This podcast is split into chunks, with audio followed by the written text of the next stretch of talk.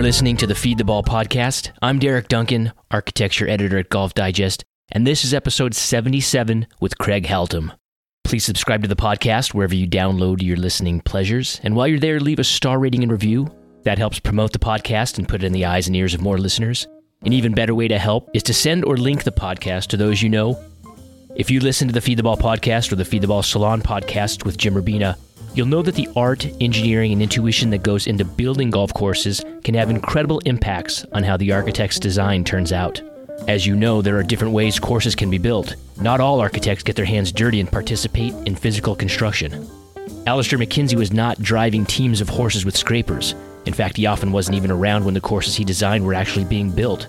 And with the exception of a handful of courses, Donald Ross operated much the same way as Robert Trent Jones did or Tom Fazio does laying down the plan on paper with detailed instructions, then relying on contractors and associates to make it happen, checking in occasionally on the progress. But there's a special place in our hearts for designers who also build, who not only conceive of golf courses conceptually, but also engage in shaping and equipment operation. This describes Craig Haltom, president and architect for Oliphant Golf in Wisconsin, Haltom got into the construction end of the business after living in Scotland for several years, getting an advanced degree in landscape architecture. And since the mid 2000s, he's overseen the projects Oliphant has been contracted to build, working in the dirt with the shaping crews. In the last several years, he's become increasingly active in designing golf courses as well, leading, for instance, the renovation of Stevens Point in Wisconsin, and also creating the 12 hole 12 North course at Trappers Turn, along with Andy North. Last year, his full 18 hole design at the club at Lac La Belle opened, a broad and highly entertaining design featuring some of the largest and most adventurous putting surfaces found in modern golf. Haltom is also busy overseeing the construction of the Lido at Sand Valley with Tom Doak, Brian Schneider, and Brian Slawnik of Renaissance Golf, which is the faithful reconstruction of CB Macdonald's extinct Lido course on Long Island. We'll discuss that project in detail, including how GPS guided bulldozers and elaborate mapping systems are being used. You can also go to golfdigest.com and search Lido Sand Valley for my recent story on the course's construction. Haltom also oversaw construction support for the first Sand Valley course, as well as for Mammoth Dunes. He'll explain what it was like working alongside Bill Coore and David Kidd, how he discovered the Sand Valley property and took the idea to develop golf there to Mike Keiser, and much, much more in this long conversation. Haltom is a fun guy to talk to. He's got a great dry wit, and he's done just about everything there is to do in the golf business from designing to shaping to being a superintendent to club operations. He's part of the team that manages the courses at Lawsonia. So stay tuned for this entire discussion all the way through to the end because Haltom becomes a more and more fascinating person the more he discusses all the different ways he's been involved in golf. So let's get straight to it. You'll enjoy this one. Here's my talk with Craig Haltom.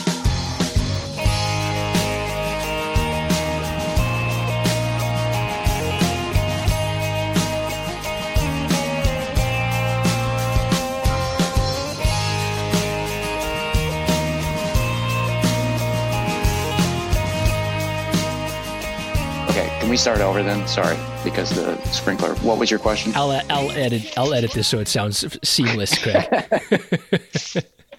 if you just saw what I saw, the uh, the the windows open in this um, Glenway is this little municipal course, and and it's got a little window where you can um, like hand somebody a, a drink or their scorecard. That's it, like the Caddyshack window. Yeah and the sprinkler was just coming full blast inside that little window, going inside the uh, inside the clubhouse here. Shooting ducks in a barrel, fish in a barrel. now I see why the floor's wet. Okay. maybe anyway. a small adjustment is needed on the sprinkler. Maybe head. we'll adjust that head. Yeah. N- noted. Yeah. Um, okay. So, so, so anyway, so, no, we're, your we're, question was the question had, had to do with, with scale and, um, is the Lido, I, I, get, you know, in my conversations with, with you and other people and having seen it, you know, that scale is going to, is going to be used to describe the Lido, you know, it's on a, it's on this grand scale, you know, we haven't seen this, uh, this kind of scale, you know, it's, that's what's so impressive about it. But it, it I, I sense that there's something more important going on than just the Lido being a large, broad golf course. So, what is that beyond scale that that that is making the Lido, you know, such a special project, or was spe- such a special golf course? Um, well, the the scale, um, it feels big when you're out there, and I think part of that is because the boundaries of the course are defined by the tree line, so it feels a little bit like a big cleared area inside of a forest, and it, you know that when you're when you're standing in the middle of it, it makes it feel like a um, like a giant space. But the footprint for the Lido is actually much smaller than the other courses at Sand Valley, and is actually not that large compared to most modern courses. So maybe the story of the the scale out there is that um, the site itself, um, if there's a big scale to it, it's because of the design of the features and the way things pull together. So um, when you're when you're on the ground playing the golf course, of course, none of us have played it yet, but it feels uh, when you're walking out there, um, the greens are gigantic, the bunkers are huge and deep. So there's a there's a bigness to the scale to the golfing scale of it, and then um, because of the way things tie together, I think the site actually feels bigger than it than it is in reality. So um, you could just say that's probably another mark of good design because um, because when you're out there in the middle of the site, you're kind of immersed in it, and it feels like it's it's um, it's endless in a way that real links courses do.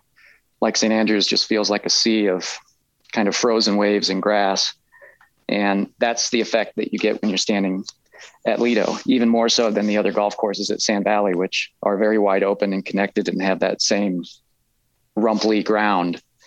But um, the way it all ties together at Lido makes you feel like you're seeing most of the golf holes at the same time. And and um, yeah, I get that comment a lot when people come out. They say, "Wow, this is gigantic," and uh, in reality, it's actually much smaller than some of the other golf courses out there.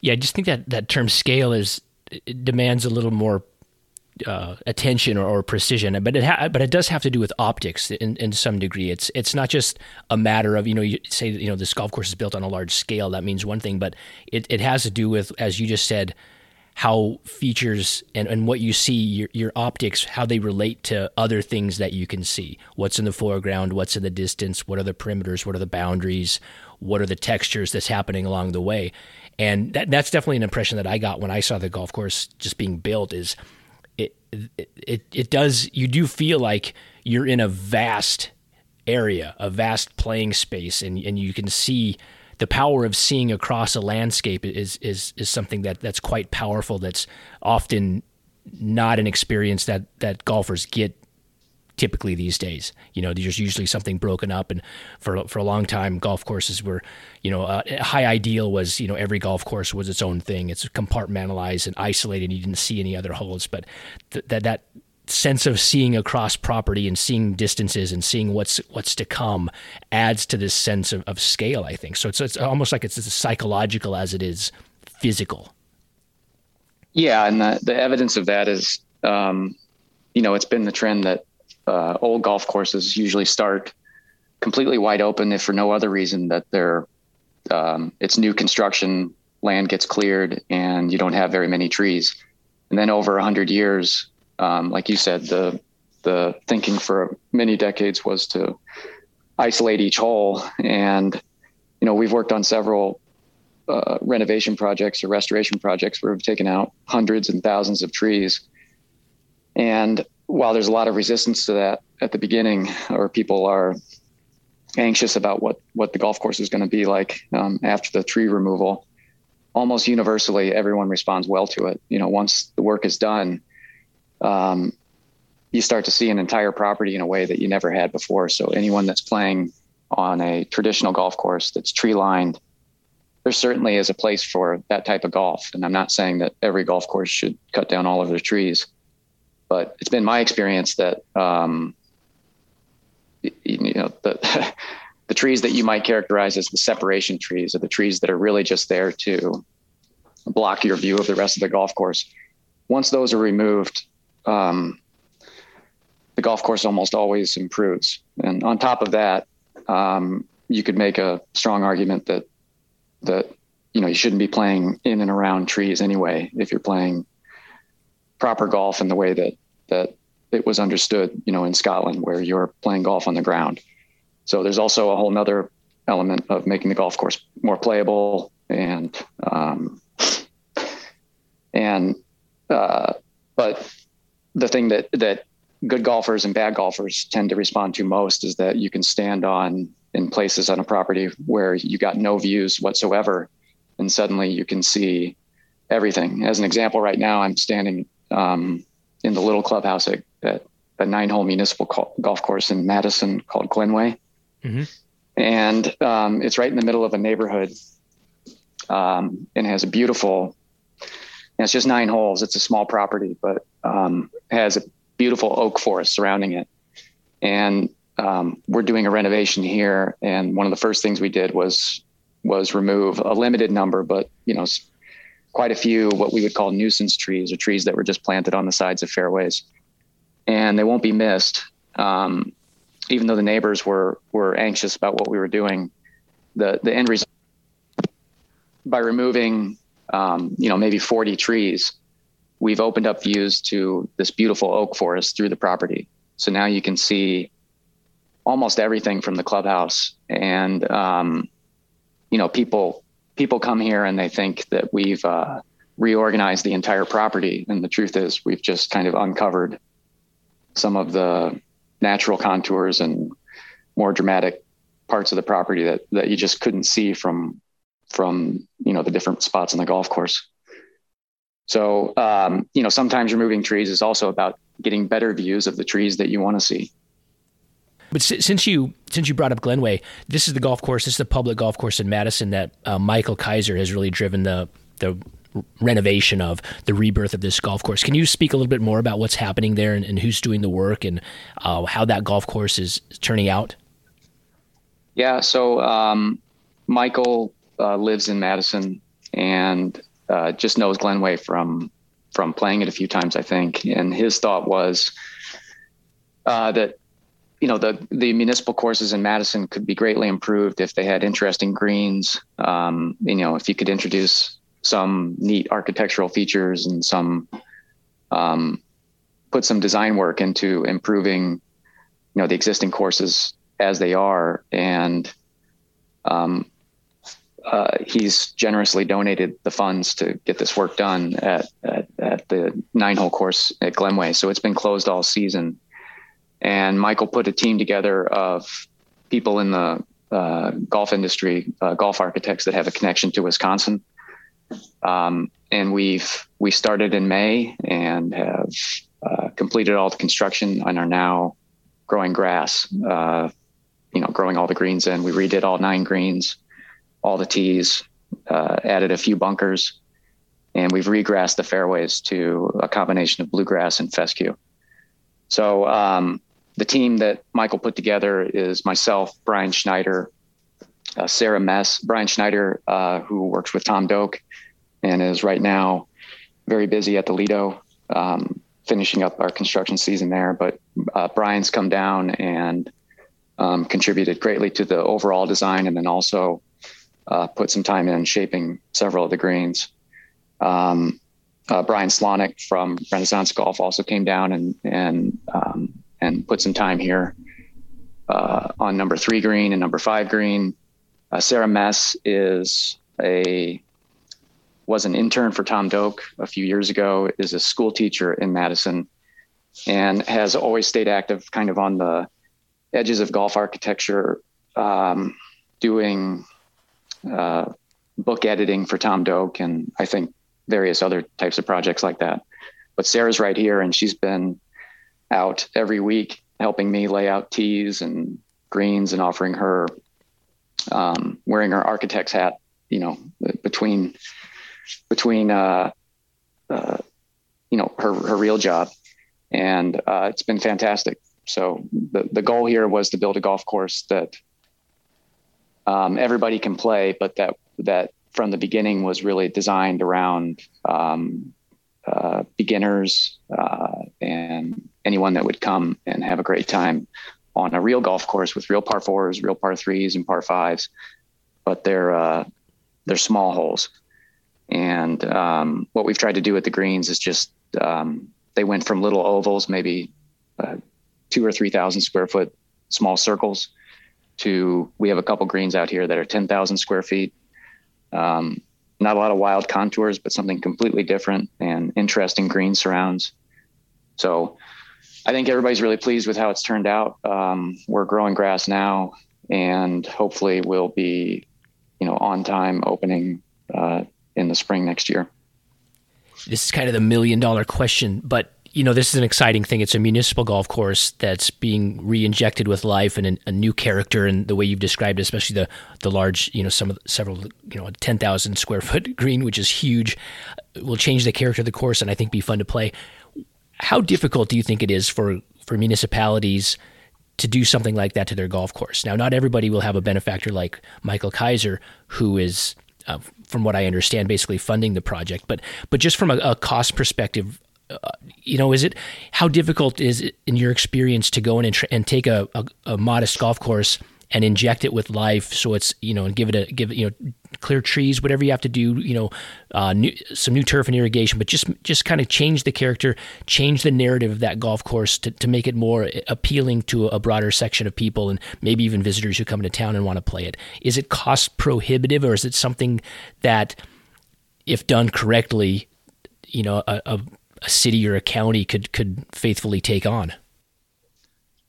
Um, you know, at, at some level, almost all golf course work is cost prohibitive in that it's it's just expensive. You know, and um, but saying that, is it within uh, you know, is it is it possible that, that something like Glenway that we're doing here and some of the other uh, cool projects that are happening at municipal co- golf courses um, is it is it on a scale that if you if you had the will that you could that you could uh, change the character of a golf course by redoing greens and bunkers and tees?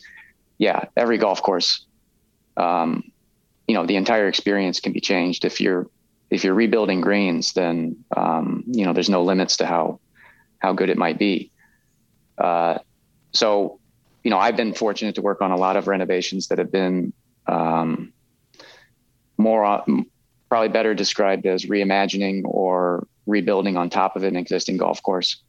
And um, so I've seen how these renovations don't necessarily just have to move a, a project sideways in that, you know, maybe the greens don't, aren't, maybe the bunkers don't drain anymore. Maybe the greens are in poor shape and there's something, you know, s- someone might think it's related to the, to, to, you know, the, the greens are just tired and need to be rebuilt a lot of renovations will you know in my opinion move, things sideways in that you'll refresh the bunkers you'll refresh all the features so that they will be up to modern spec if you might you might say that.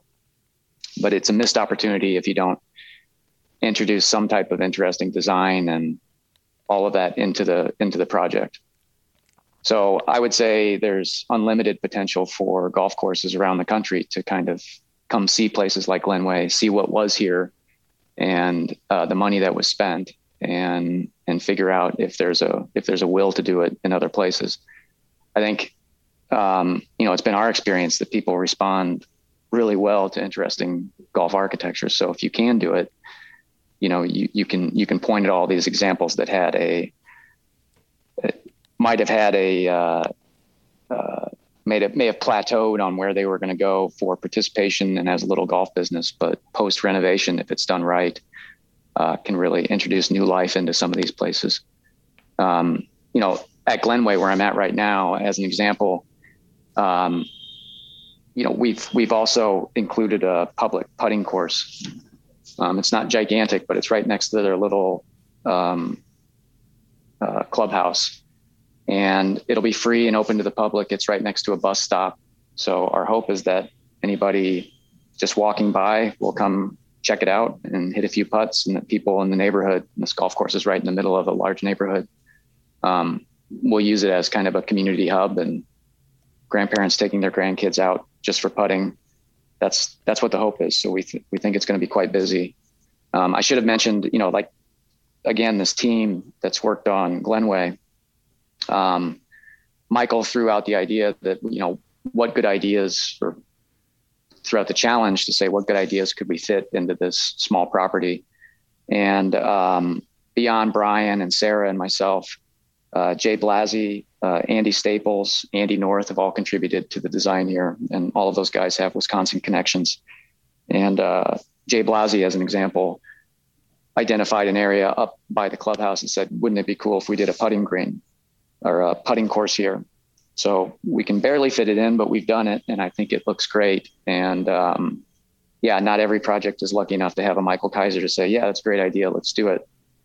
Um, but I think there's some lessons here and in, at other cool projects that, um, you know, could inspire other municipalities or other, you know, every golf course to look hard at how you might um, bring people in.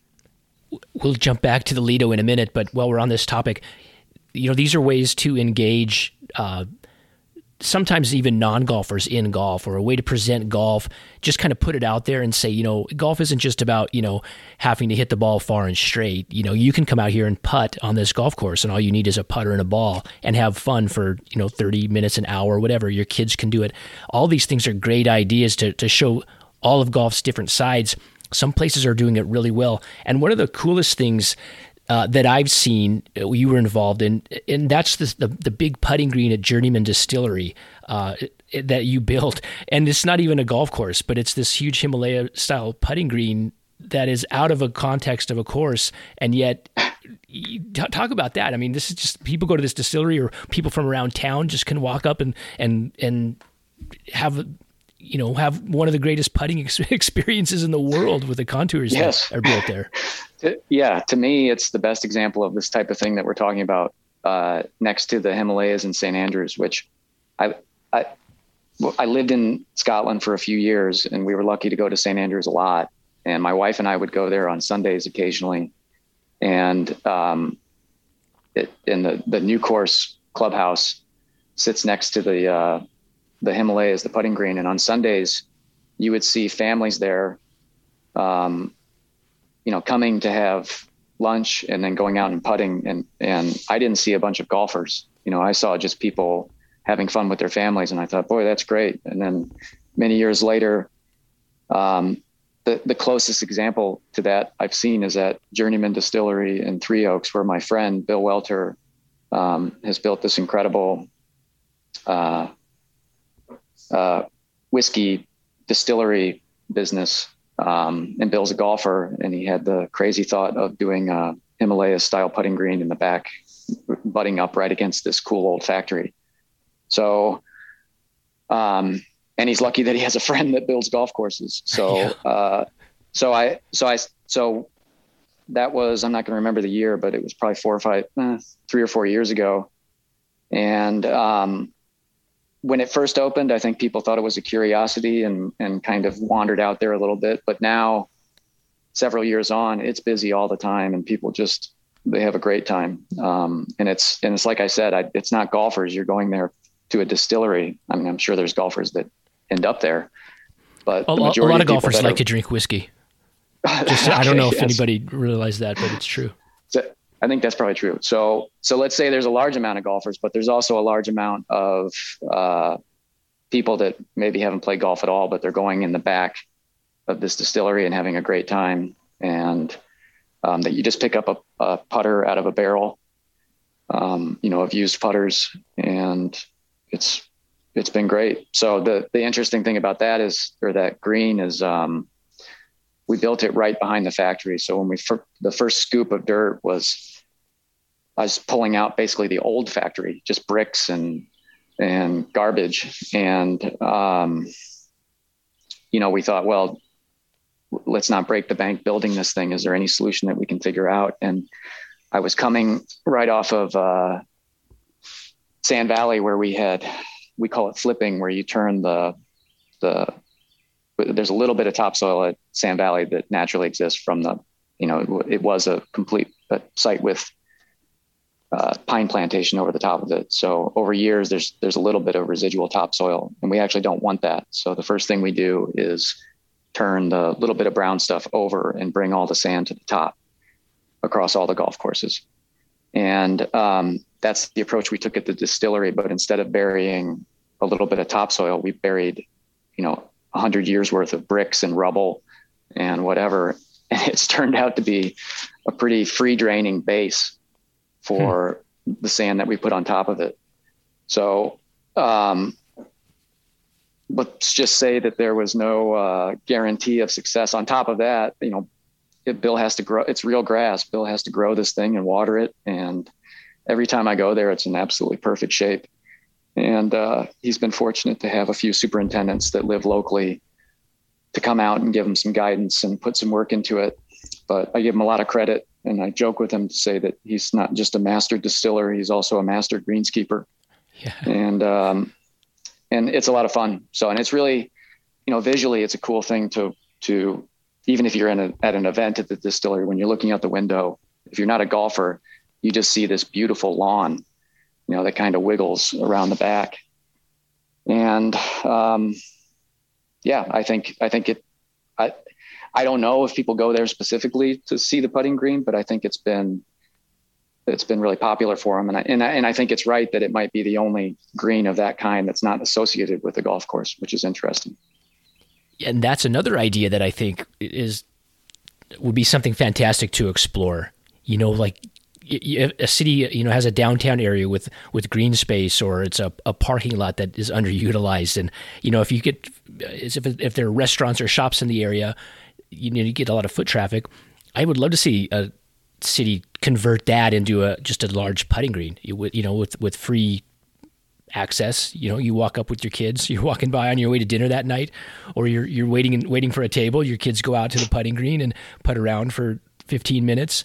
Come back, and you know it's it's probably there's some cost involved, obviously, in construction and maintaining that. But the I think the payoff and the dividend and the enrichment of the, the community and the not to mention the good it would do for the image of golf. I mean, that would be worth a, a city or a town kind of taking it taking a shot at. Um, there's a lot of urban areas, parking lots around there, and spaces that aren't being utilized. I, I just see a lot of Himalaya style putting greens out out around. Me too. I see them everywhere.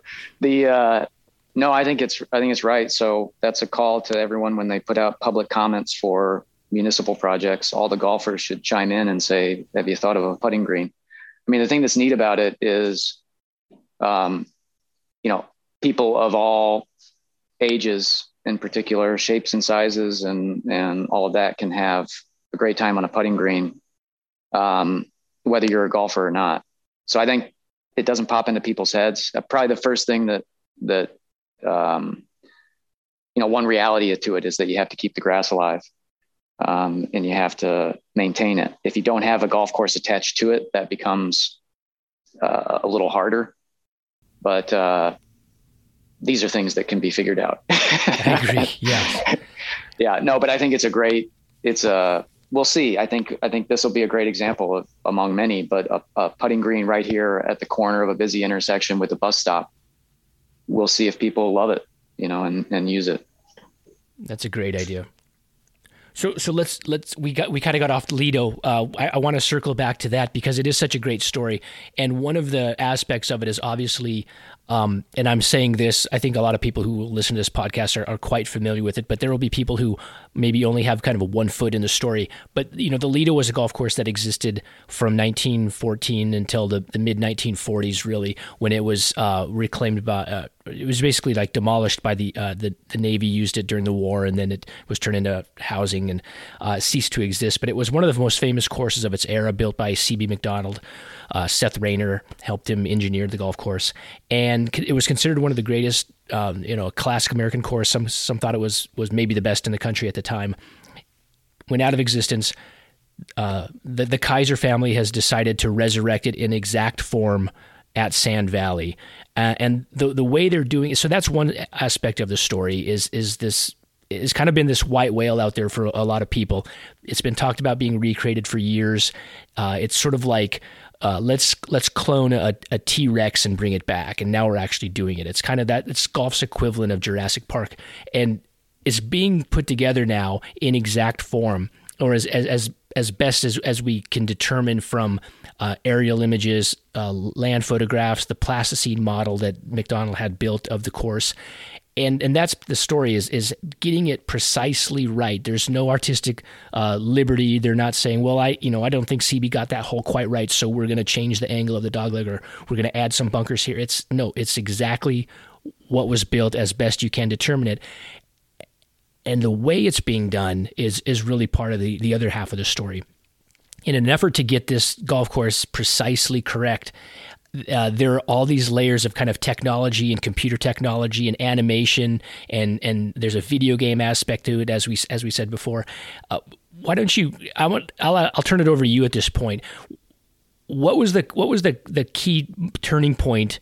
Uh, in your experience working on the project, being the build the course builder, that you said, "Wow, this is you know this is something com- completely different and completely unique and com- completely enthralling uh, to be a part of."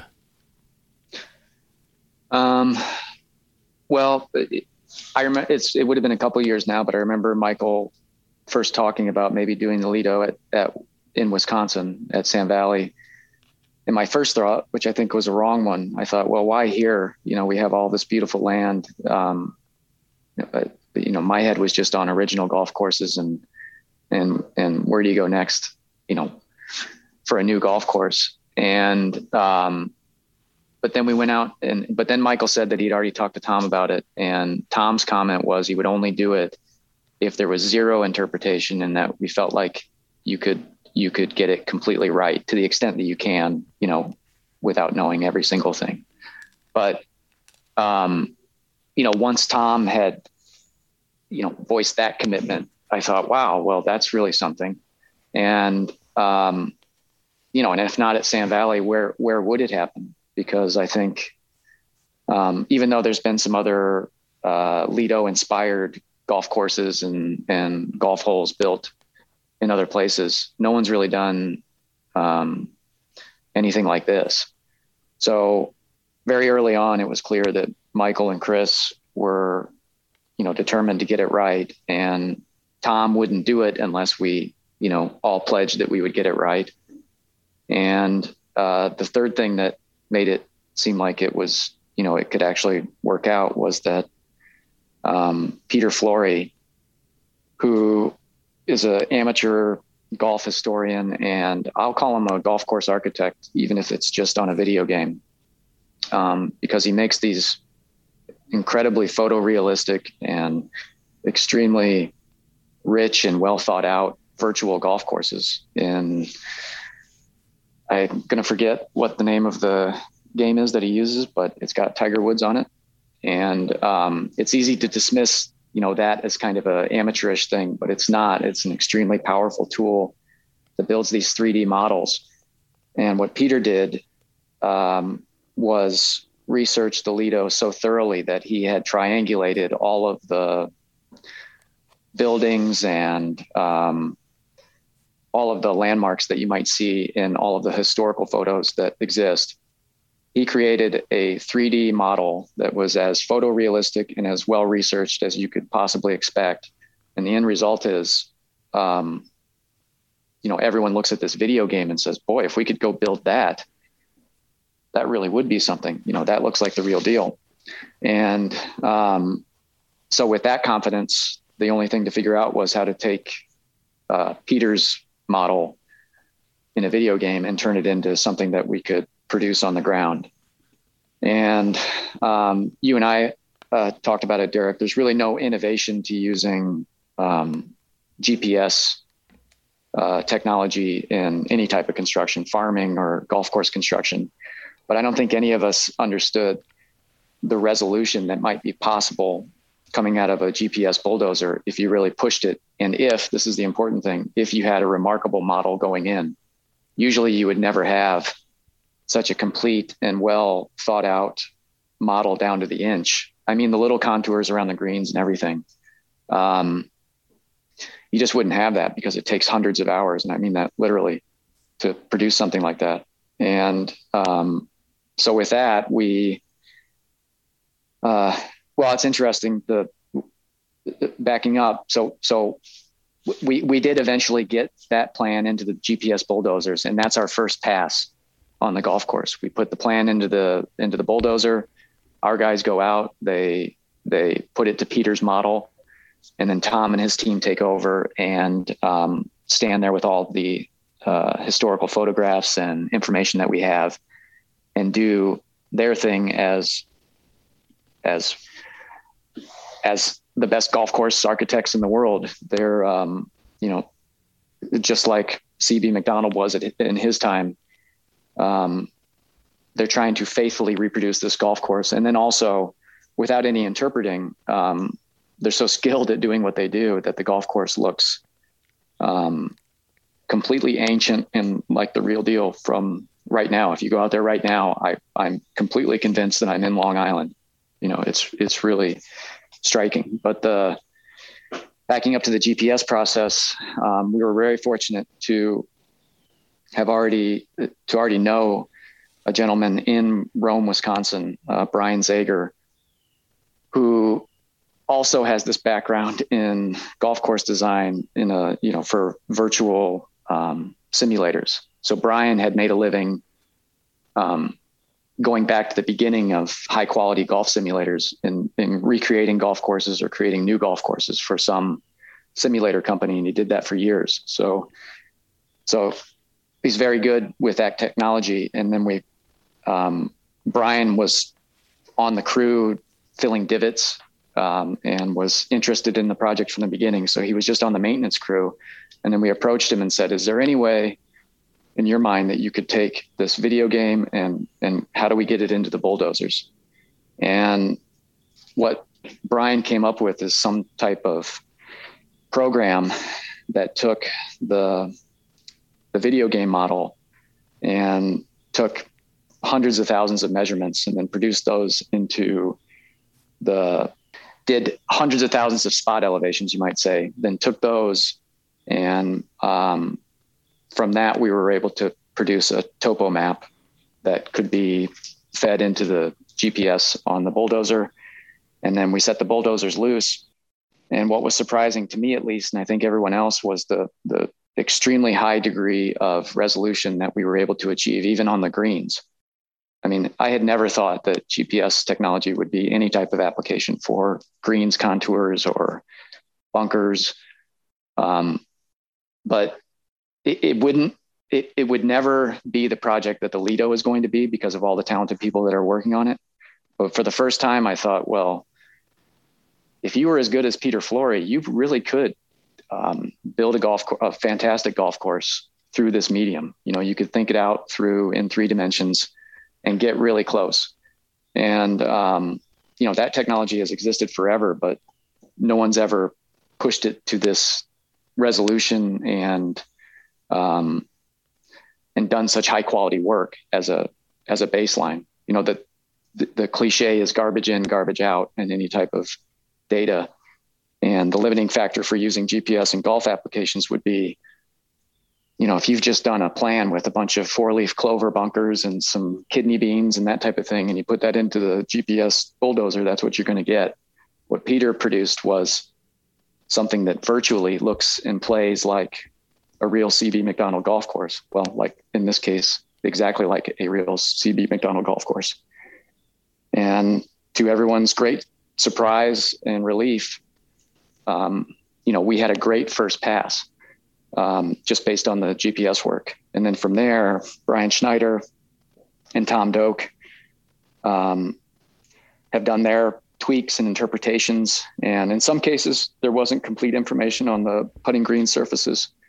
So, you know, in those instances, you have to trust trust the best golf architects in the world to make the right decisions. Um, I'd also include Michael Keiser in that category. Michael's right there as owner and um, and as the final say on all these features and and and really is rolled up his sleeves and you could say is a working golf architect in this context for sure and trying to help us all make make sure that we get it right so a lot of people involved and a lot of high quality work that went back years before we even started anything on the ground.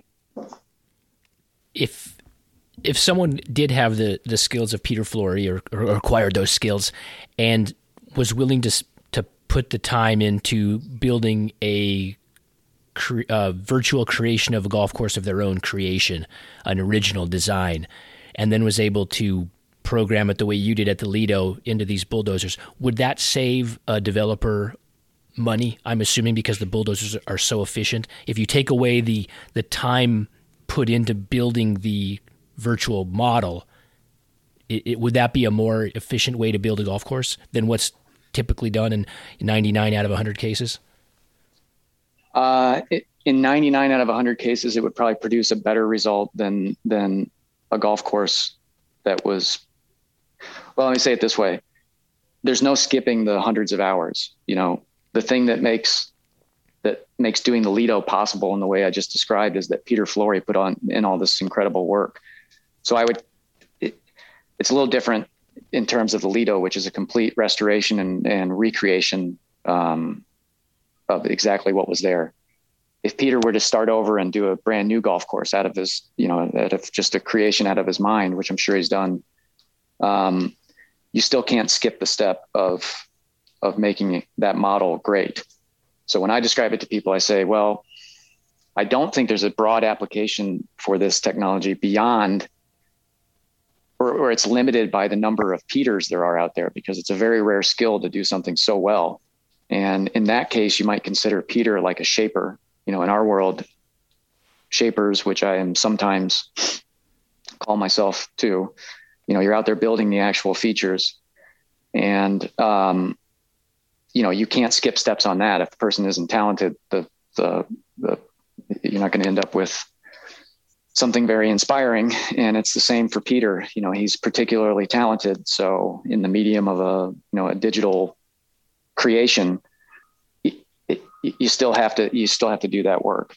So to answer your question on whether it's more efficient, I think yes, in terms of as a first pass, you can just blow through it. I mean, if the GPS bulldozers are set up, then you could let a crew be very efficient in putting everything exactly to that starting point. And then I would just tell you that, um, you know, the golf course improves by degrees in the amount of time you're willing to spend after that, after that starting point. So super efficient to get to the starting point and then. But, and then it's like um, every other build. And you know, it's more, like every other golf course. Finishing details you can put in, the stronger you can finish yes. it, the better the golf course is going to be. But if I was if I was going to advise someone just generically on, you know, does this have any um, application beyond a Lido or anything like that? I think it does. Yeah, I think it. I think it. It probably does. One interesting um, result of this this process is that I think a light bulb went off for Tom in that in that um, it works in both directions. You can you can build from a model that that someone has created in this world and then you can also capture and archive whatever is on the ground as as we're out there building it with bulldozers so at lido we, we start with peter's model get that um, looking great and like i said it's super high resolution so it's not clunky or or you know the shapes look like real shapes if you if you grasped what peter produced you'd say that's a great golf course but then when Tom comes in and Brian comes in and they make, they turn a 10 into an 11, you know, they turn something really good into, into great. Um, usually that work is subject to the wind and however fast we can get right behind that and lock it in and grass it. So Tom makes a visit, approves the greens, and then it might be three or four weeks before in the sequence of construction, we can, we can completely grass it uh, or longer. And one thing that we identified in this process, and maybe other people are doing this, I don't know, but um, we went back out and measured the or archived with GPS equipment um, the changes that Brian and Tom were making to the greens. So they could we could start with the GPS model, make Tom and Brian's changes, then put those back into the GPS model. So if Tom was coming back, and this happened several times this summer, if he's coming back two months later or a month later, we we just go through and we started calling it just sweeping it up. You know, we just have the GPS dozer go through one more time, and it's like putting it right back where it was uh, the day Tom left. And that I think is pretty exciting. Maybe not exciting to everybody listening to this, but to construction people and someone like Tom who you know his days on site are precious and certainly don't want to lose all the work that you've done um, because it blows around or it gets washed out. Uh, it, I think there's a real application in it for that. In that, in that Tom can go to New Zealand, shape 18 greens potentially in one visit, and uh, he probably would come back. But if if something happened and he never made it back, you'd have all of this great work locked in. And who knows what people will do with that idea? You know, like I said, maybe people are already doing that, but that was a new application, you know, certainly that I didn't think about. And I think, um, I think we'll we'll use it. There's a, you know, one practical consideration is, you know, the GPS bulldozers, they're expensive and all of that. Um, but I think, you know, how could you put a price on being able to lock in, you know, Tom Doak's green with certainty um, that you're going to get it right when, yeah, it's when like you put grass on it. Hitting command save, like right after you're done. It's exactly like that. And it, and it really is, it's worked like that, you know, um, when he goes back through and sweeps it with the dozer, if you can imagine, there's an operator in the machine, he's doing his thing, and there's some amount of interpretation, but basically you hit a button, and if you watch it from the side, you can see the the blade ticking up and down, um, you know, as it's following the contours, and down to four or five inches, you know, that type of thing. So, um, so yeah, I mean, there, there's there's that application. There's the idea that it might help creatively on some of these sites. Um, it's been around forever, but maybe maybe people will find all kinds of new ways to use this technology. We were talking in another conversation about uh, you. You mentioned that Brian Schneider was talking to you about how impressed he was of the actual design of the Lido and how when he saw these shapes come to life for the first time, um, it was even eye opening for him. And, and he's somebody that's been, you know, he's seen as many golf, great golf courses as anybody alive, worked on most of them too. So, and it made me think that there's a, a difference between going around and, and seeing the national golf links of America or, or seeing, you know, Piping Rock or seeing, uh, you know, St. Louis or any other, you know, great old Macdonald golf course and studying it and familiarizing yourself with it, the, the, the shapes and the sizes and the ideas. There's a difference between doing that and then actually building it, you know, getting inside of it and, and, creating the foundation and, and rising these shapes out. And, and, and that was something I think that you relayed to me that like Brian was sort of like that, even that method was sort of eye opening to him to actually see these things come to life. It's sort of like the difference between being an, a medical student and studying the anatomy and then being the surgeon and actually making the cut for the first time. You know, that's a big jump. What, what have you, and you've built golf courses all over the country for, for, you know, on your own as your own, as a designer.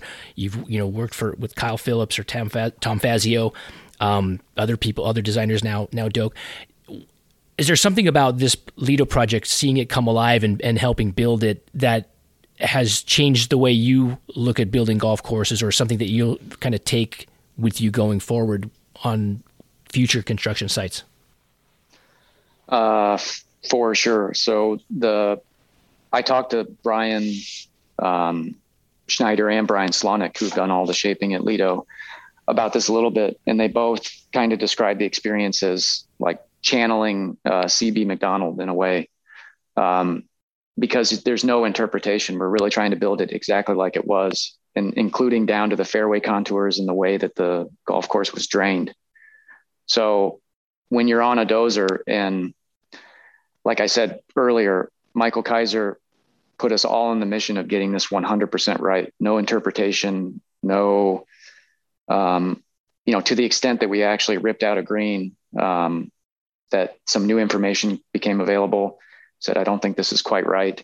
So we took the irrigation out and moved the green um, when it was already built. So, so everybody was on this mission to get it 100% right. Which hole was that, those, by the way? Can you? Oh, I'm not going to tell you which hole that was. Oh, come on. More because I can't remember. All right. Yeah. Um, right. No, no, it was. Um, I think it was 14 that just shifted. Uh, like 15 yards. I mean, not a big change, but but when when I think it was Brian standing on the tee saying, "I don't think this is quite lined up." Mm, that's the short hole. The short hole, yes, and you know, it's it's often the case, but the end result, even though that was painful, I don't, you know, no one wanted to to to do that, but but certainly worth it. And that hole is just spectacular in its finished form. You mm. know, it's just it's as good as you could imagine it could turn out, and so so when you're so when everyone's that committed to doing it without interpretation and um, and when you're there actually doing the work it, if you're on the bulldozer and you're trying to to um, well it's like i said they both kind of mentioned channeling cb macdonald which i don't know. It, it, in a sense, you're you're just along for the ride, if I could say that. You know, you know where the golf course has to be. So as you're pursuing these drainage channels on a bulldozer, at least in my, you know, for myself, you're seeing some kind of curious and interesting ways in which these um, great old golf, you know, long long dead golf course architects uh, solve problems on sites. And when you're doing that, you know, through replication, I, think you you just have time to to take that in in a way that that you don't when you're doing your own stuff. You know, when you're just completely um, free to go in any direction. So it's been a, a year long education probably for everyone involved. I mean, these guys are as good as it gets, and we're already the authorities in restoring CB Macdonald work or Seth Rayner. Um, you know, you'd have to ask them, but I think they probably have an entirely new uh, appreciation for and complete understanding of the kind of construction realities that went into building these courses because um, we have all kind of just been on CB Macdonald's crew building this golf course in, in a lot of ways. I mean, that's been the mindset. Mm-hmm. So, um, so yeah, uh, one example for me, like at Glenway, we had the idea that we would, um, on the fourth hole here, we we did a, a, a, inspired by, but pretty much replica of the 14th hole at Royal Royal Dornoch, which is, you know, the very famous Foxy, Foxy hole, which yeah. is held up as an example of cool greens contours around, um, you know, flattish green, but all the interest is in the contours around the green, and um, you know, how much do you take on in the context of Glenway, where we think some of these holes are played as par fours for you and me, but are played as par 15s for a lot of the people that are that are playing golf out here. So it's got a lot of interesting stuff. So it's just a good fit, and it happens to fit in the in the spot where it is now. But for me, um, we didn't have the GPS dozers out here, but I did the the poor man's version, I guess, which is just to put my iPhone on the the right in front of me in the cab of the dozer and you know the little blue dot that you use to to tell where you're at you know going home just have that on laid over a the topo of the original hmm. um, hole in in or, or, the topo the actual topo from royal Dornoch. right which brian zager also provided you know so so brian got me the topo he needs a raise the, by the way uh, you know, it, it's a remarkable thing. Brian is going to go on. Uh, he's just been offered an internship with Tom Doak. It's just fantastic. So who knows where Brian's going to go? But he, um, you know, has always had this interest in golf courses and did this stuff with the with the video games. And now he's had, you know, all these years of building actual golf courses. And I think I think he's found a spot with Tom in in with that process that I just described, that you could lock in things, you could yeah. double check. It's so it's really interesting. So, Remarkable. but Brian also provided the data for this 14th hole, and even without the all the bells and whistles, just using that as a guide, I think we've pretty much have a, a, a at least very inspired by version of that hole, and you know, doing that, I understood what the two Brians were saying about their experience at Lido, because when you're there, following exactly, um, just just uh, what would you say, like paint by number type thing, you mm-hmm. you you you get to see how these, um, you know, how old golf architects solve the problems of how greens drain in different directions and all that thing in a real in a real way that you, you don't get if you're if you're just studying that in theory or in books. So I don't know if that makes sense, but the experience on the machine when you've actually got all the information, you can build it exactly the way it was, is super interesting. And yes, I think that will stick with me. Uh, you, you turned know, yourself I, into a GPS guided bulldozer. Yes, and I could see myself doing that uh, over and over again. Yeah. You know, it does. It does. Uh, you know, bring up the question of what's appropriate. I don't want to be out here plagiarizing, um, you know, old Tom Morris's golf complexes or uh, Donald Ross or anyone. But you know, all these things are done uh, basically as a tribute to to the great work that was done by all these guys 100 years ago. And most great work um, in any art form or any industry is stolen anyway. There's a long tradition of that. Yes, and there should if be, you're gonna and if you're gonna plagiarize, plagiarize from the best. Yes, and if you talk to Bill Coore and Ben Crenshaw, you know they would they would tell you that there's essentially nothing new, and we're all just out um, copying at you know at, at various degrees of resolution um, these great old golf courses. That's right. Or you should be. So you know, Sand Valley is a very special place to you, and it you could maybe somebody could make an argument, maybe you could make an argument, or I could that it wouldn't exist if it weren't for you. Actually, one thing that I think happened sort of like around the time, you know, maybe Bandon Dunes was opening and Pacific Dunes was it, it, it triggered something in the mind of architects and, and developers and uh, maybe some some really smart observers in, in the media and elsewhere that the key to this success, the key to this these type of golf course, the sand, the sand hills and the and the Pacific Dunes and the Bandon Dunes, is sand. And it just kind of it, it didn't really click for decades before that. It didn't really matter.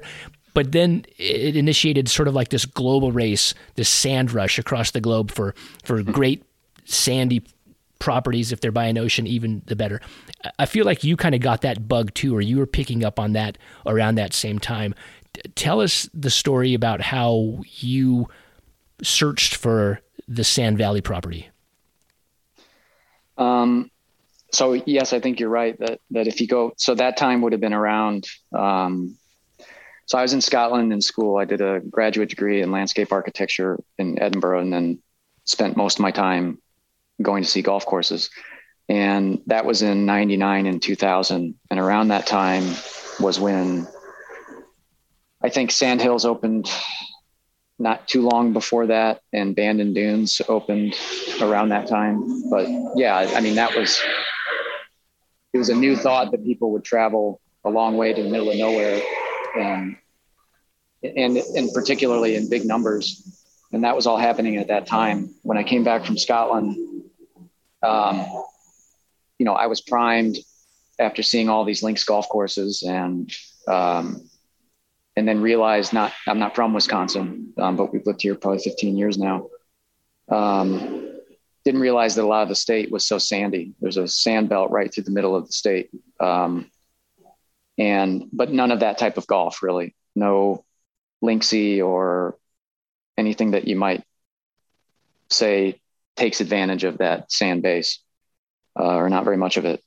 So when we moved to Wisconsin in 2000, I was really lucky to look up golf course builders in the phone book.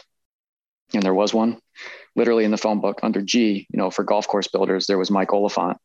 So I went to see Mike, got a job, and was lucky again that Mike had three or four jobs locally um, around Madison at that time. So my first three or four years in uh, building golf courses, I was able to stay around home which is rare, you know, but we had work there. And then at the same time, while I was trying to learn how to build golf courses, I was out looking for land that I thought, you know, could could you find a place that would be so remarkable in you know a sandy spot in Wisconsin that people would come to it like a Bandon Dunes?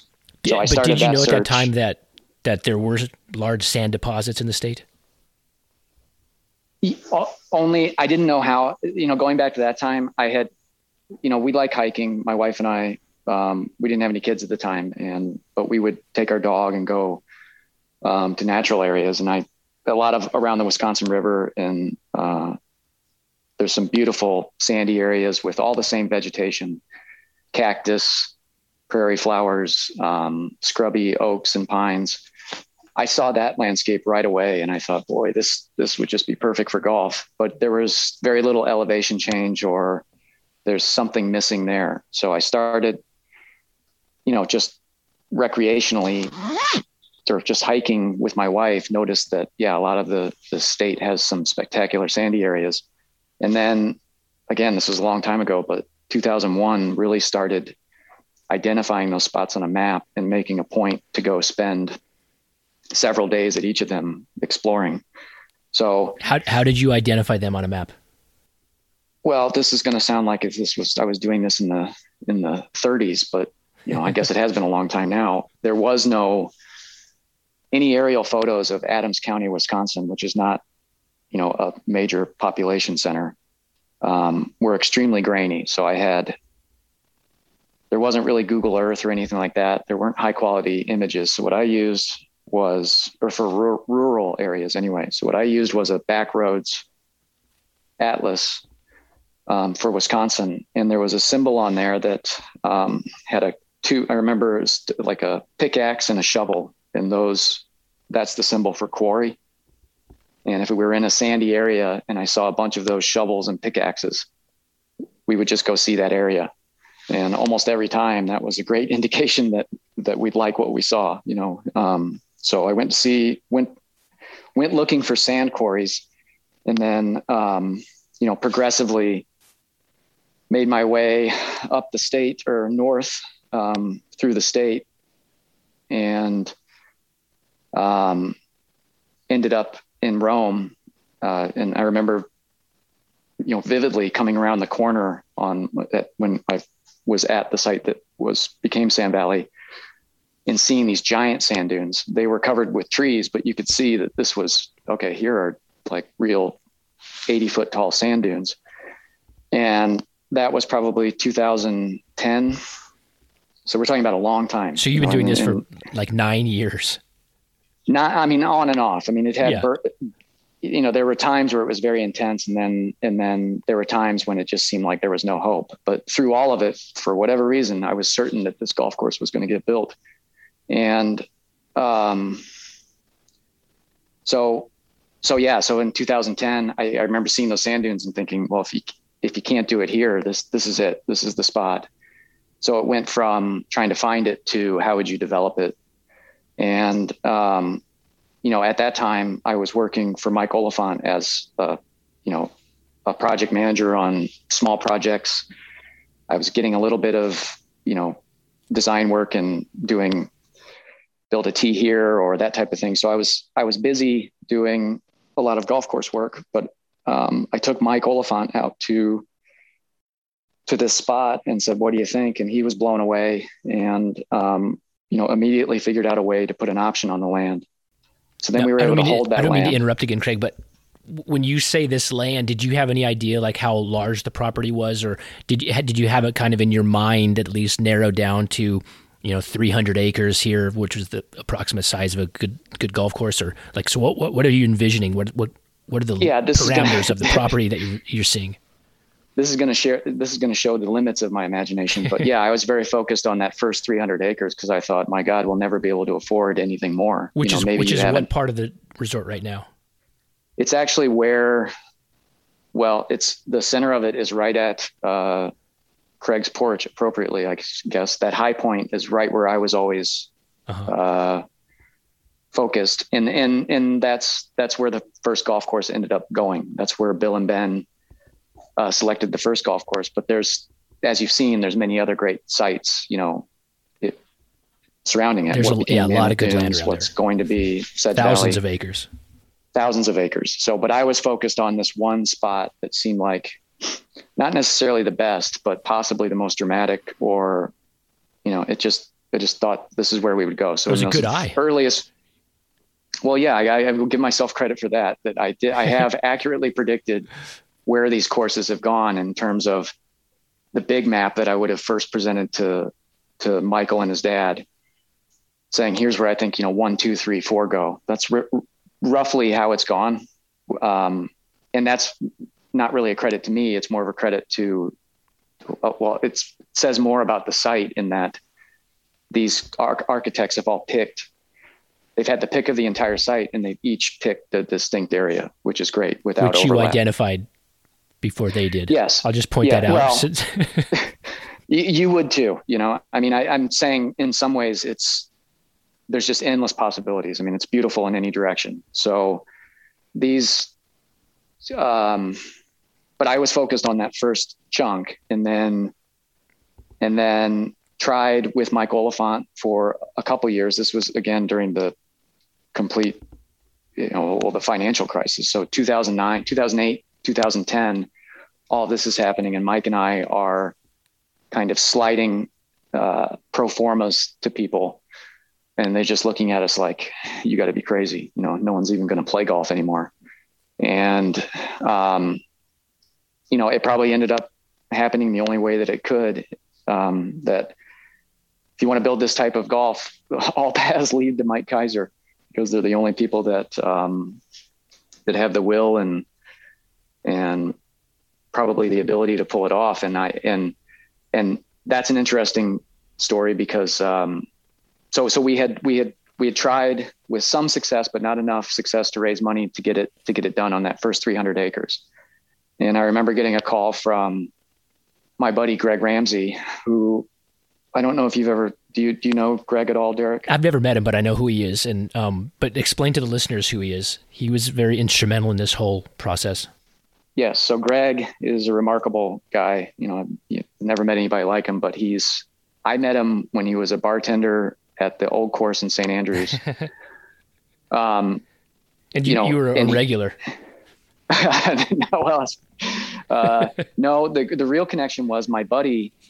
Well, actually we just, my friend Bill, who went on to build the putting green at the distillery, met Greg. They were both servers or or they were both just doing jobs. We were we were all 22 or 23 years old, you know, so they were just working in the bars. And my buddy Bill, uh, I can't remember what either he moved in with Greg or Greg moved in with him. I can't remember, but they they lived in a little flat in St. Andrews, and I would go visit them. And through my friendship with Bill, I met Greg, and I remember, you know, at the time, Greg he was he had started the process, but he was right at the beginning of of his plan to go back to Tasmania and turn it into uh, one of the biggest golf destinations in the world.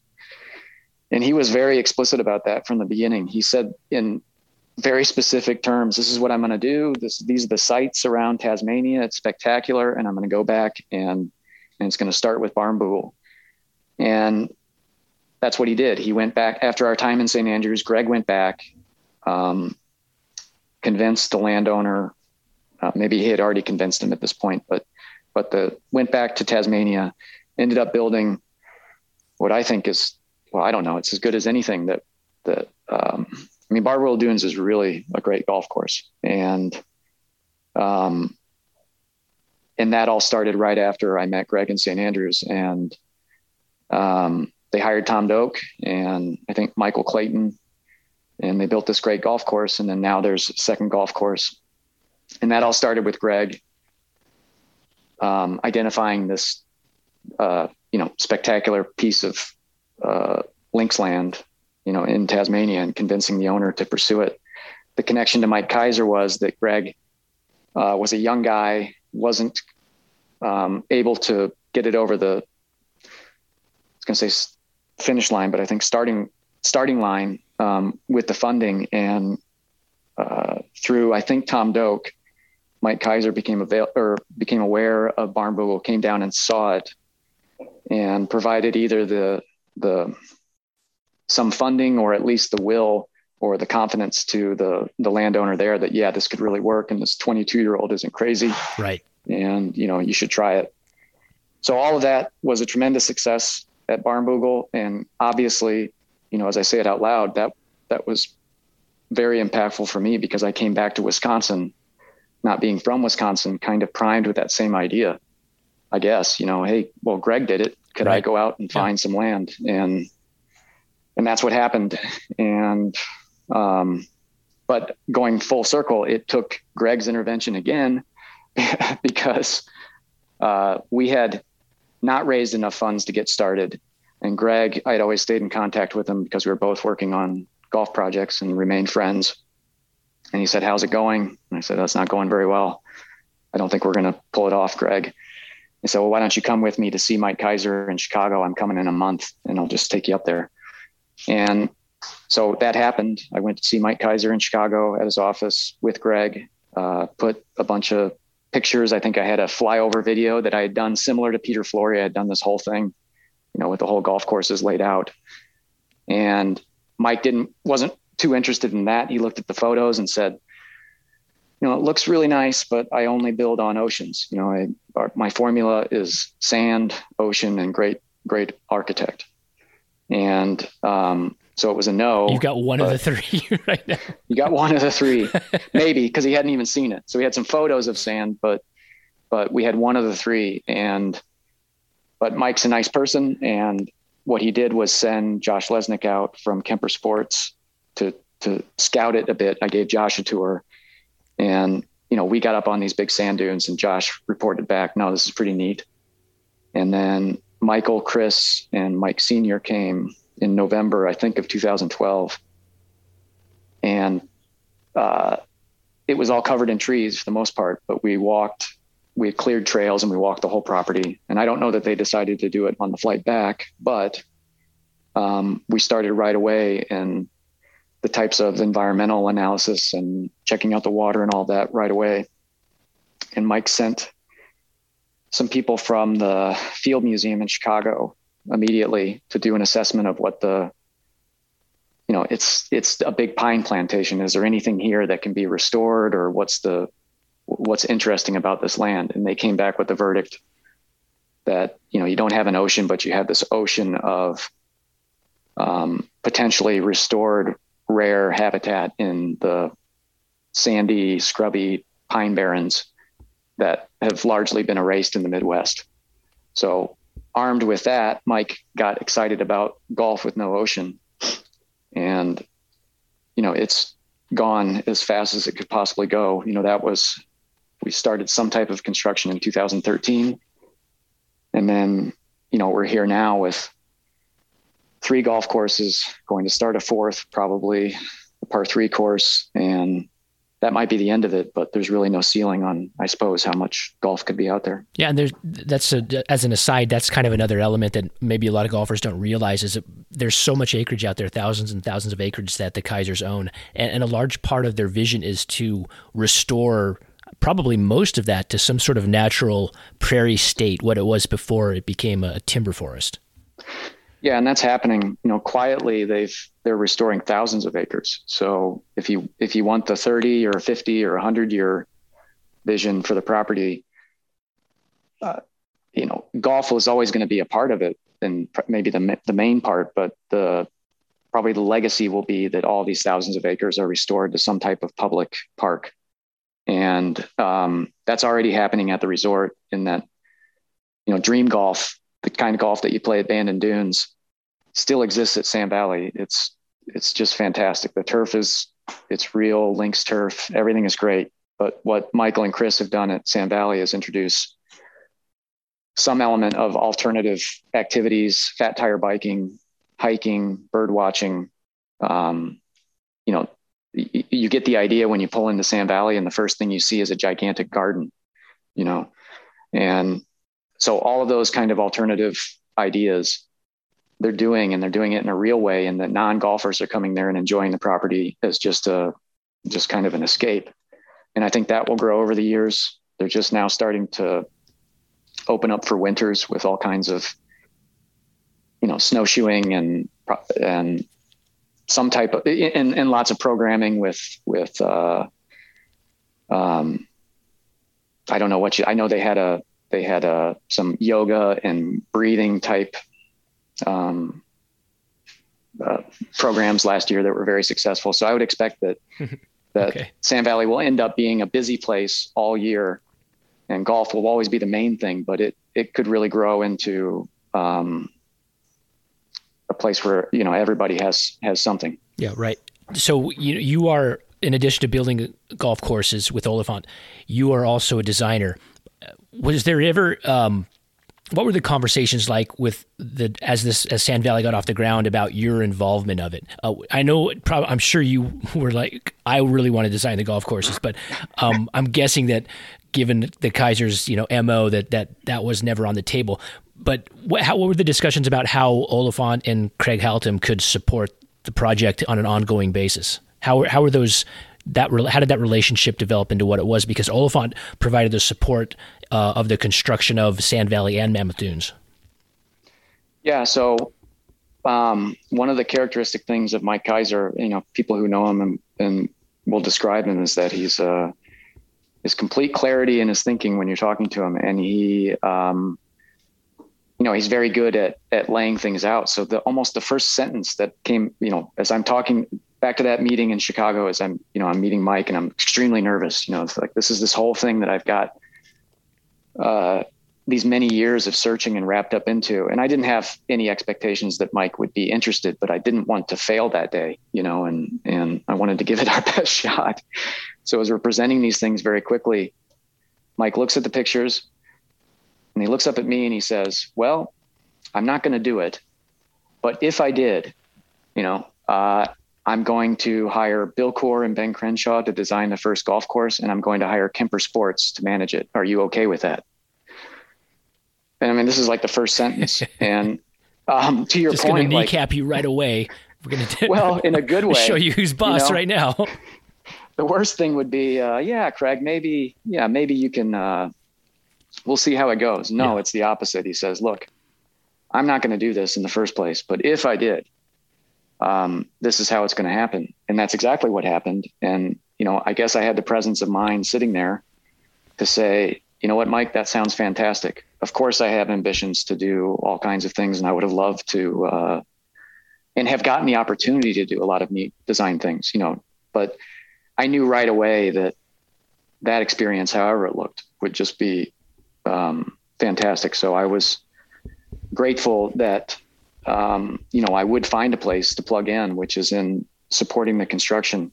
You know, beyond that, at the very beginning, obviously it was just me. So I was tour guide. Um, you know, doing some of the preliminary, all the preliminary work on the ground, running around and that type of thing. I was involved as a project manager from the beginning on everything because there simply wasn't anybody else. As the resort grew, or at least there started to be some shipping containers and some staff, you know, it was no longer me running to get the sandwiches, but but that's the way it was for the first few years. So I got this um, you know, I don't even have to say it. It was the best professional experience you could imagine. You know, I was, um, it was happening, um, you know, with, with Mike Keiser, the, the, the, the, most accomplished golf course developer and, and a person, you know, that anyone would uh, be thrilled to, to, to meet in any capacity. And here I was able to be working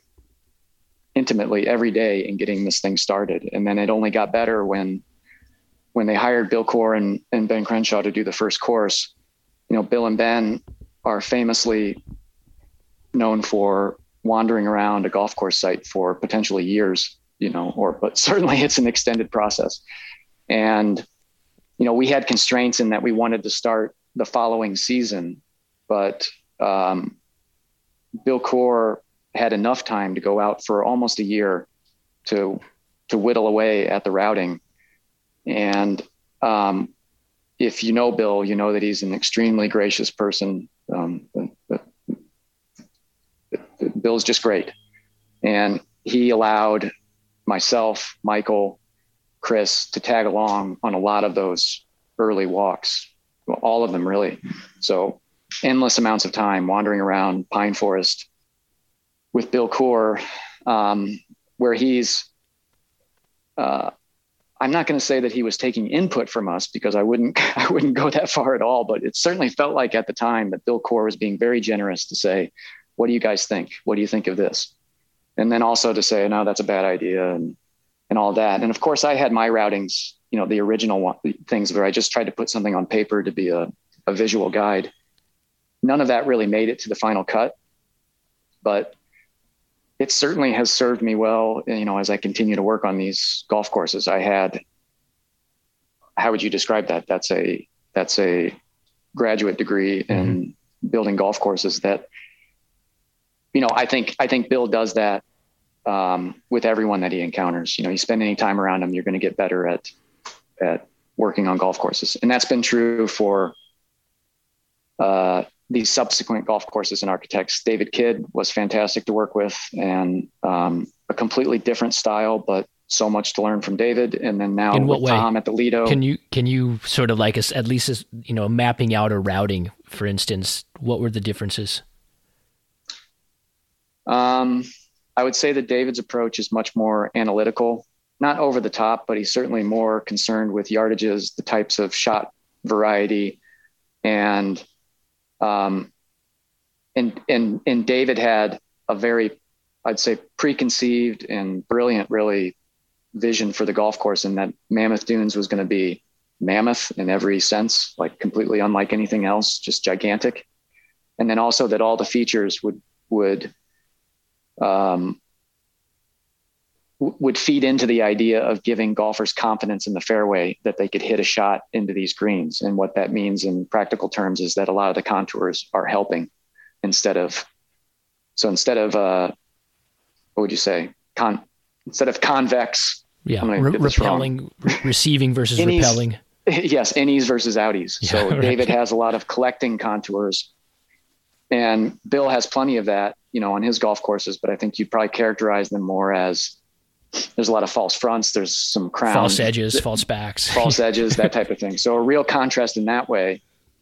And the lesson from David, among many things, was okay, if you really want to deliver a golf course that has a completely different experience, and I think Mammoth is that, there's nothing else like it. I've never played anything like it.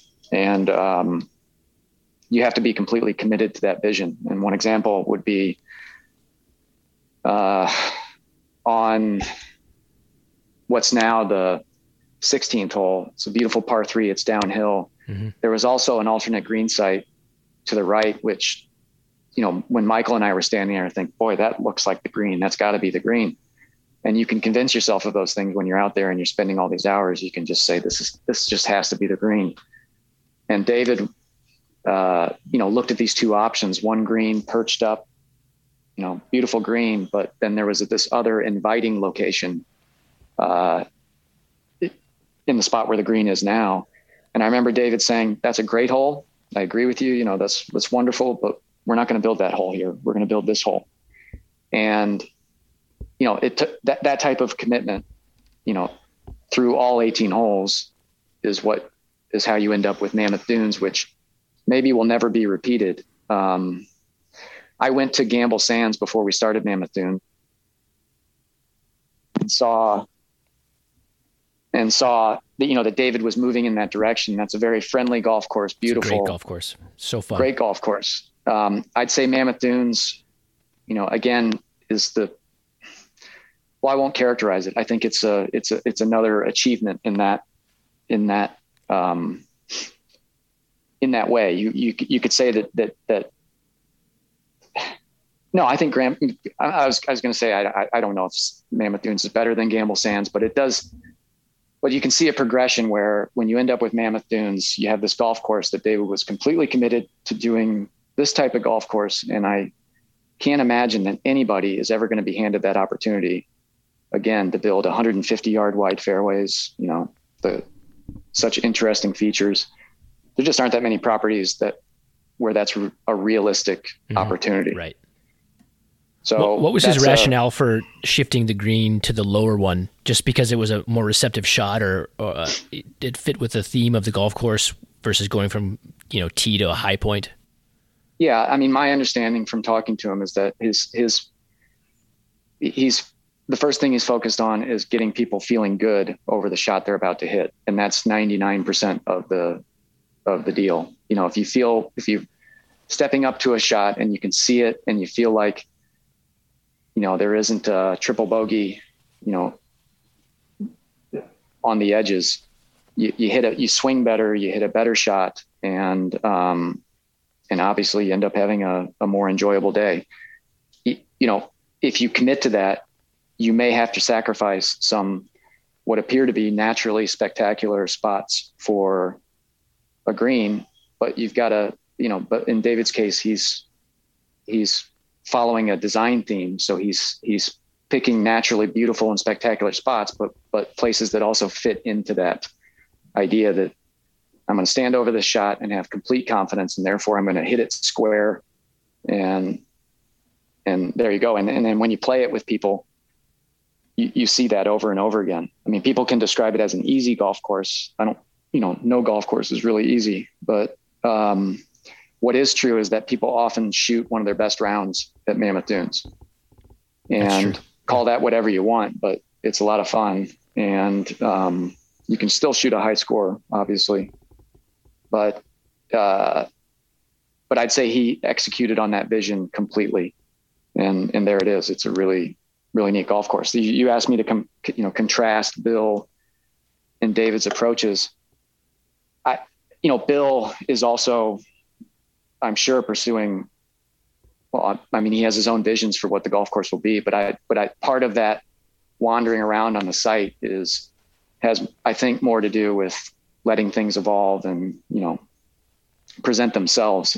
Uh, and what you end up with is is uh, these two very contrasting golf courses. And and again you know that's another success of the keisers is that they they continue to build these resorts where the courses are so different from one another with lido being another example. Lido will be totally different from anything else at sand valley. And for that reason we'll probably just fit in perfectly there.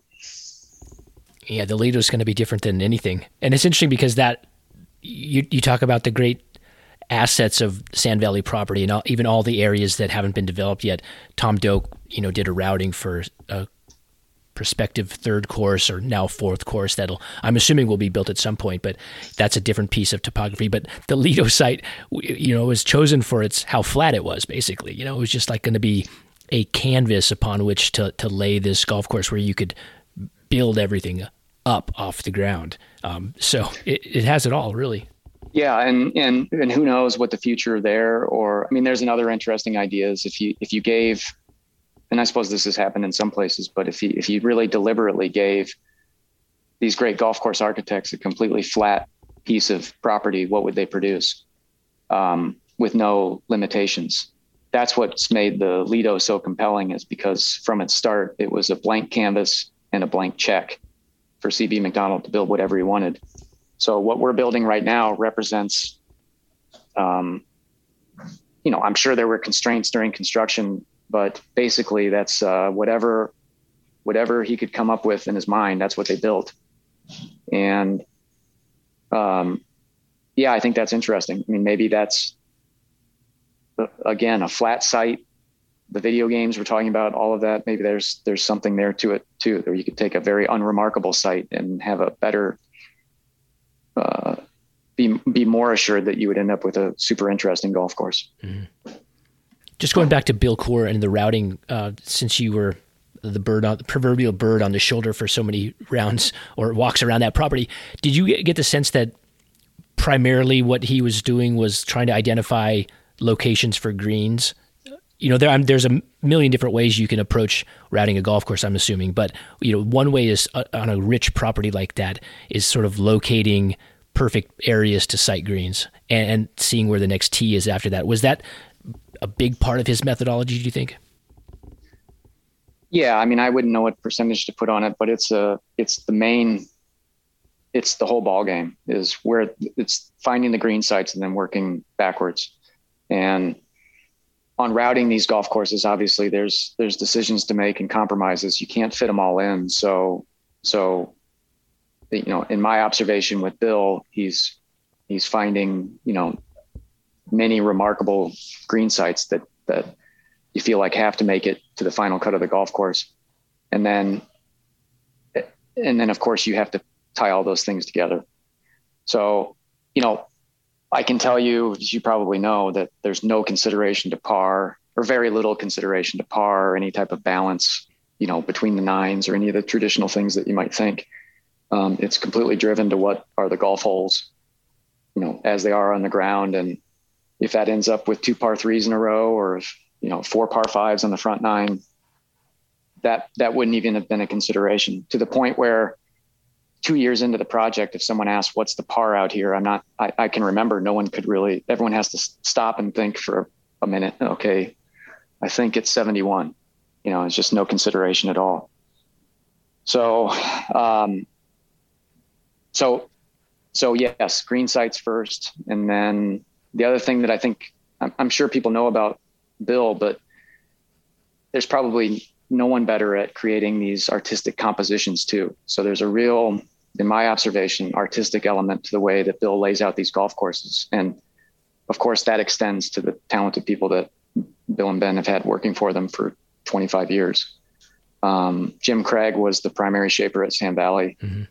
but we also had um, Rod Whitman there for a few months. Um, uh, really, a lot of uh, uh, Dave Axland was there. Um, so we've had we had a lot of people come through and put their little touches on it. Um, you know, once the routing was in place. So, yeah, it's starts with the greens, and then and then from there, um, uh, yeah, I can tell you that there was probably on paper, I don't I, probably twenty different versions of the routing for Sand Valley, you know, and all of them having some common. You know, there were some spots that were anchored in from the beginning, but but with Bill and Ben's process, you know, the plan changes all the time, and and even even to opening day because I remember it was interesting to hear Bill comment that not necessarily by design, but the golf course was laid out in a way that the numbering could be changed at any time. And I remember Bill saying that pretty early on, saying, "Well, this is it's a bonus. Well, it's even better that you could this could be number one or this could be number eleven. You know, there was that flexibility even in the way that you numbered the golf holes at the mm-hmm. end. And I remember Bill being particularly pleased about that.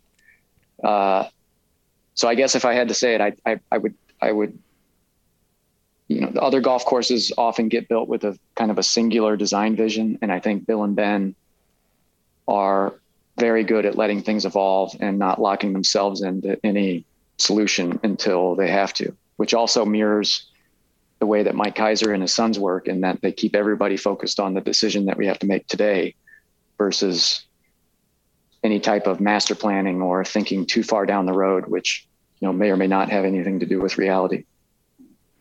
I'm assuming that, that that's a that's an appealing way to work for you going forward, and I, am also assuming I'm going to make the assumption that you'll get more opportunities to design your own, own golf courses.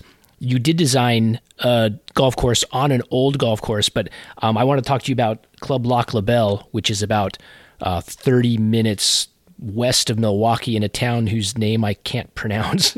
I'm not from Wisconsin.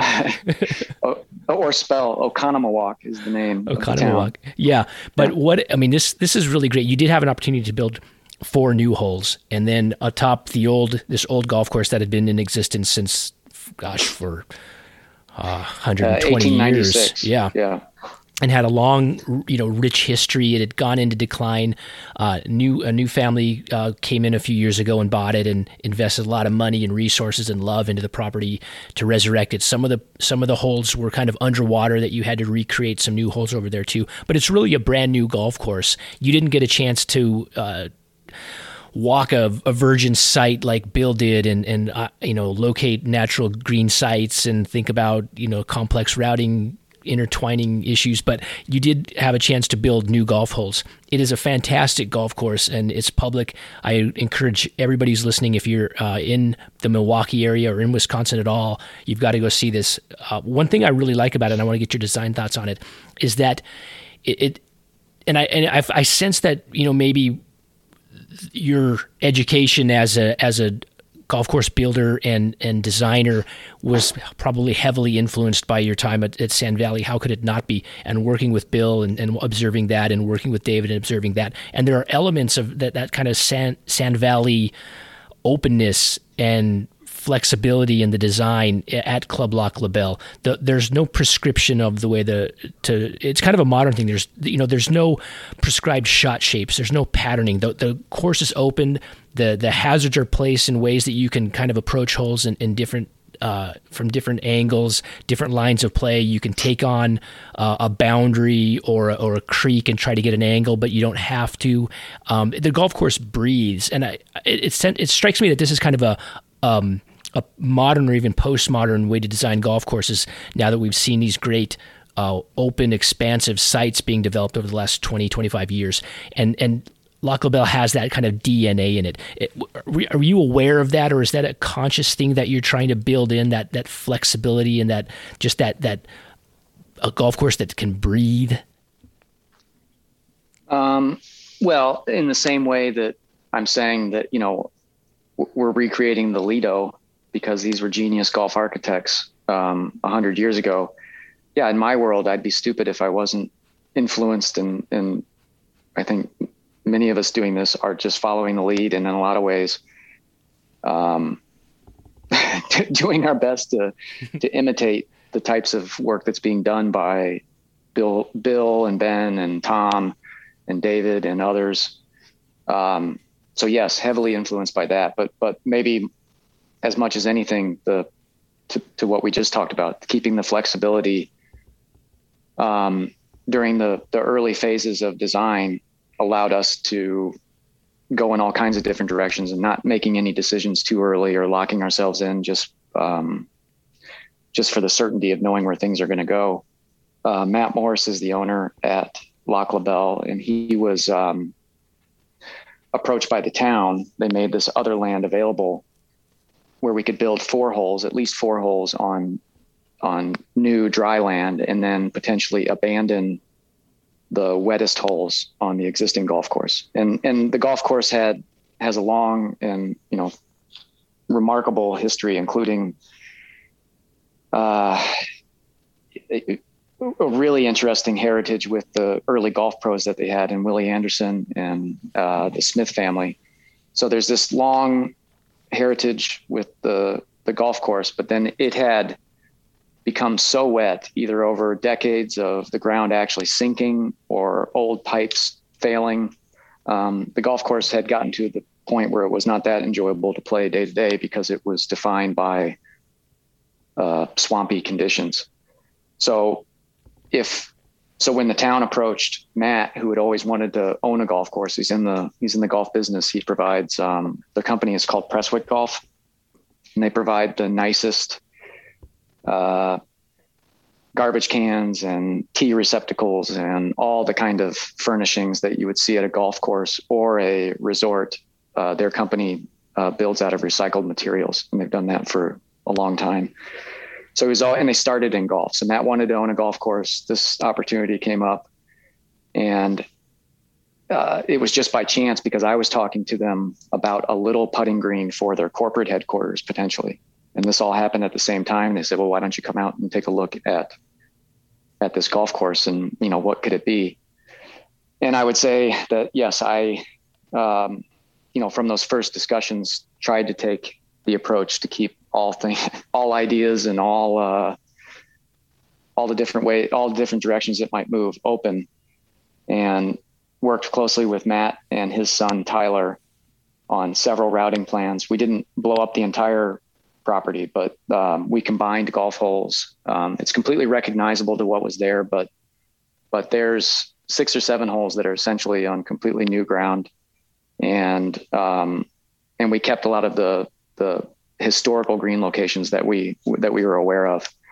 But coming straight from Sand Valley, I had had you know many years of going through that process, and hopefully it you know it, it has worked out. Um, but yeah, it's it's great. And and and I would say also that a lot of my credibility on working on golf courses comes from Sand Valley. I mean, if people if people know that I worked on that, they're probably talking to me because they like Sand Valley. So they're already, you know, seeking me out because they they they like what happened there, even if I had very little to do with, um, you know, the, the, end result. I mean, I had something to do with it, but but I think there's uh, the people I've worked for over the past three or four years um, like what's happening at Sand Valley and want to see if you can take some of those concepts and apply them to uh, to more conventional properties.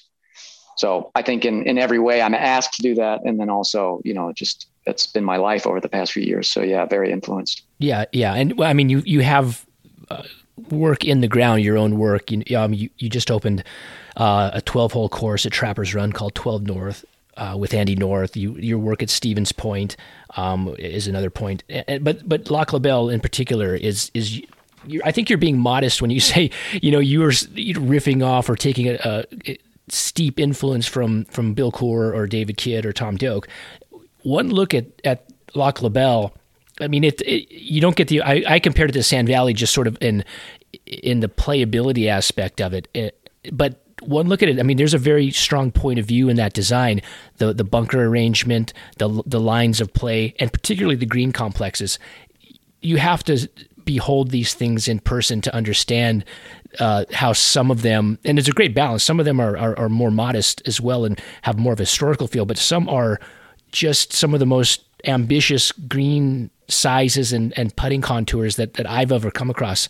You have I tried to measure some of these out. I asked you when we played, you know, well, how big is this one? And you said, I have no idea.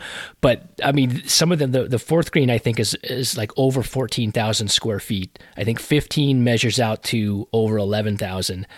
16 green is 15,000 square feet or more, and 17 green is like 12,000, almost 13,000 square feet. And 18, I don't even know how you chart that one because it flows into the, the putting course oh, up above. I... That could be a 50,000 square foot complex you know i mean it's just it, these things are incredible and they're so fun to play. They they uh, allow the the course to play so elastically and dynamically diff- the putting is fun the hitting approach shots are fun. I mean this, this you you have to own that and take credit for it i'm telling you. Well i will i'll gladly take credit for actually i specific to those examples. I got to give jimmy cavesa the superintendent uh, the most credit on that because uh, number four the green as it originally was laid out ends at the top plateau. It's still wild, but Jimmy had the thought, well, let's just mow the whole thing and mow the fairway down. Brilliant. And and I thought, uh, I don't know about that. And and it's ended up being people's, you know, favorite feature of the golf course because it's so over the top.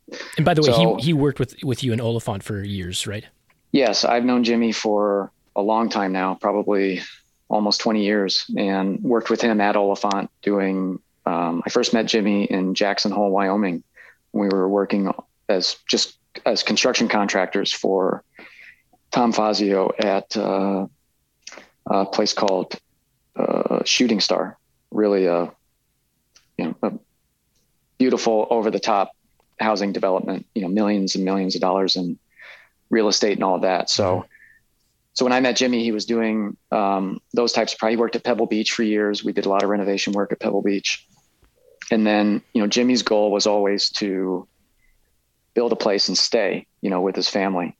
And that opportunity presented itself at Lac La Belle in a way that hadn't before. So what what ended up happening was we started construction. Jimmy was with me you know we're running the we're doing the construction work. And then jimmy transitioned into be the full-time superintendent at uh, Lac La Belle and is is still there thankfully and doing a great job. And um, so like all these projects, you know, it never ends on the day you open it. You know, the superintendents carry on and and do their thing. And um, yeah, I think it's evolved. Uh, you know, with some of those changes, like the putting green is now connected to 18. It's kind of a neat effect.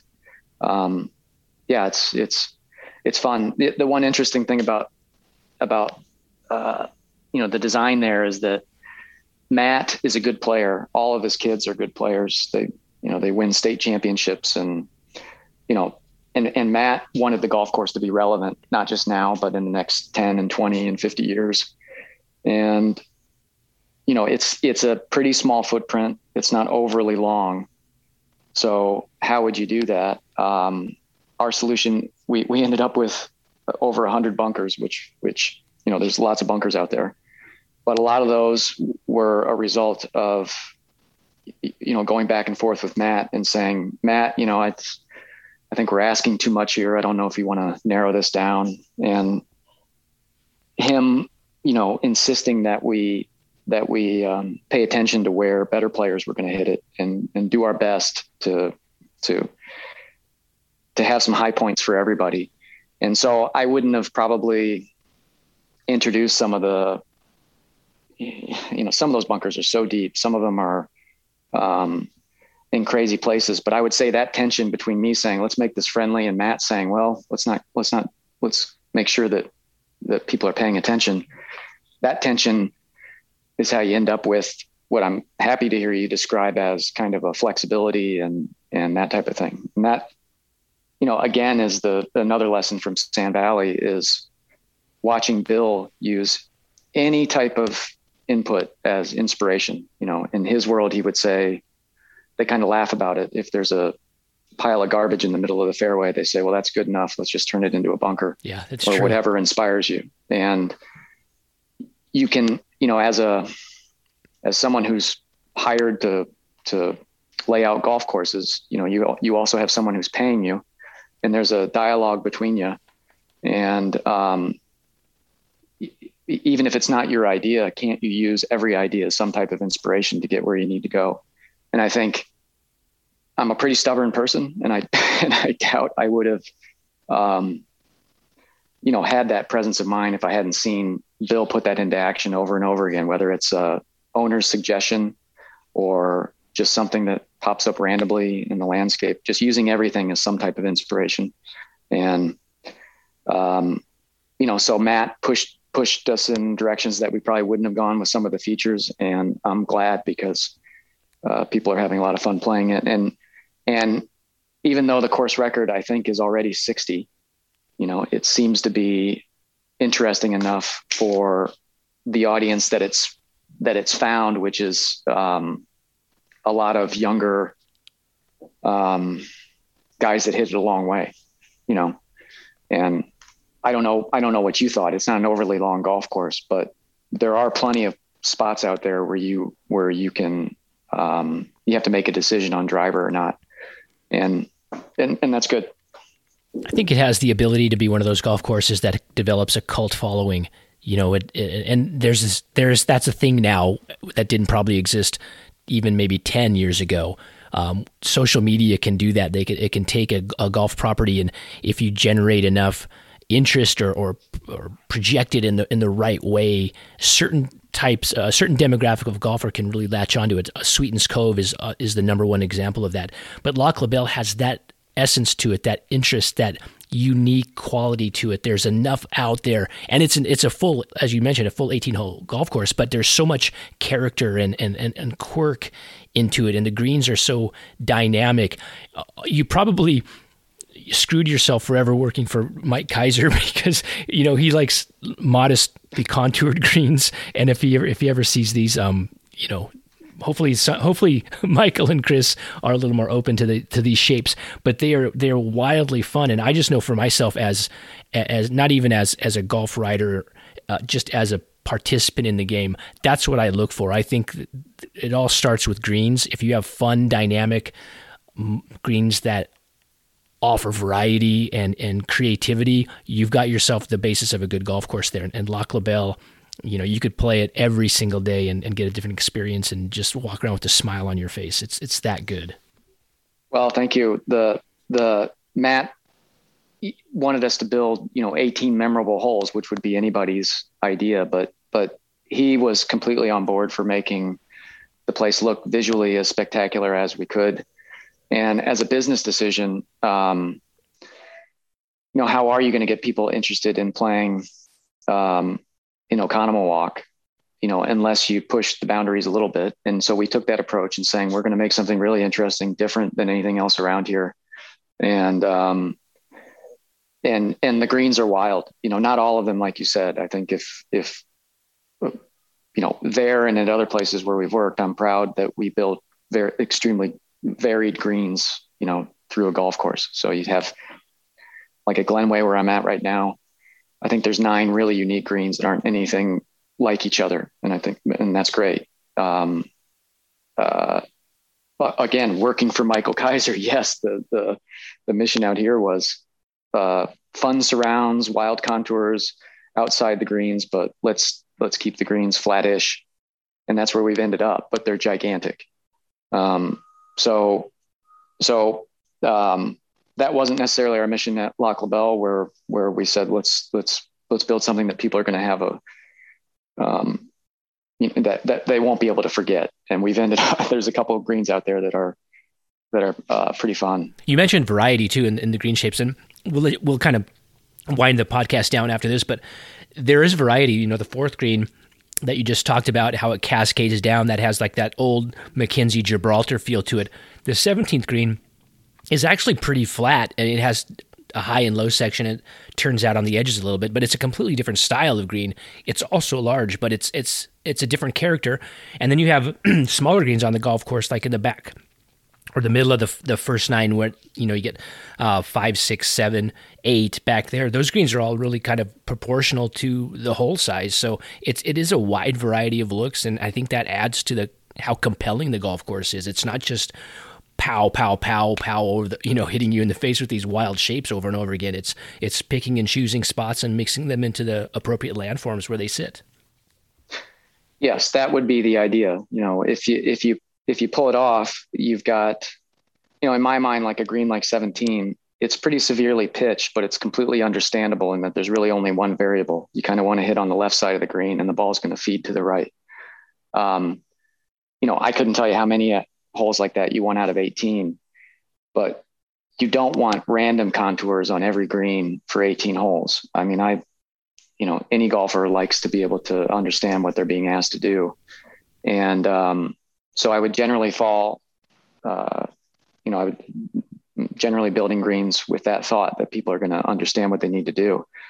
But there's also room for introducing two or three greens, maybe within 18 holes, that you might have to play a few times before you understand what's going on. And maybe there is nothing understandable going on. Maybe there are more of the random type uh, contours. I wouldn't take 18 holes of that, but again, it's like two different propositions within one round of golf and maybe we got that balance right at LaBelle, but um, uh, that's that's what we were going for. What, you see at LaBelle also is a lot of distinct tiers, and you know our thinking was that uh, the golf holes can play very different depending on where the pin is from day to day. So a lot of that flexibility is handled with just the size of the greens, which are big. But I've always been a fan of you know some amount of distinct tiers, which which means the golf hole plays completely different, whether it's in a front pin or a back pin or whatever it might be. Well, I, am I think people who play there, if they're anything like I am, are really interested to see more design ideas from you, and hopefully get the, you get the, that chance uh, soon enough. The funny thing about talking to you today is I thought, well, I'm gonna try to keep this to an hour. I've been trying to kind of pare down the, the length of these podcasts, and here we are now, almost going on uh, two hours since we started. So I'm gonna I'm gonna let you off the hook and ask a few questions, real quick ones, as we get out of here. The the first one is, you know, you you mentioned that you lived in in St. Andrews for a while. What are one or two links courses that a lot of people don't know about that, that you would highly recommend or, or look forward to going back and playing again?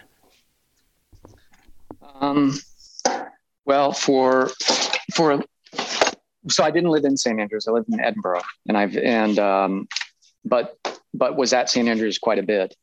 Um, and it's not a links course, but I would point out to people that uh, it's kind of a goofy golf course. But right in Edinburgh, if you're doing a trip to Scotland and you're getting off the plane, there's a course called Braid Hills um, in town. Have you ever heard of Braid Hills?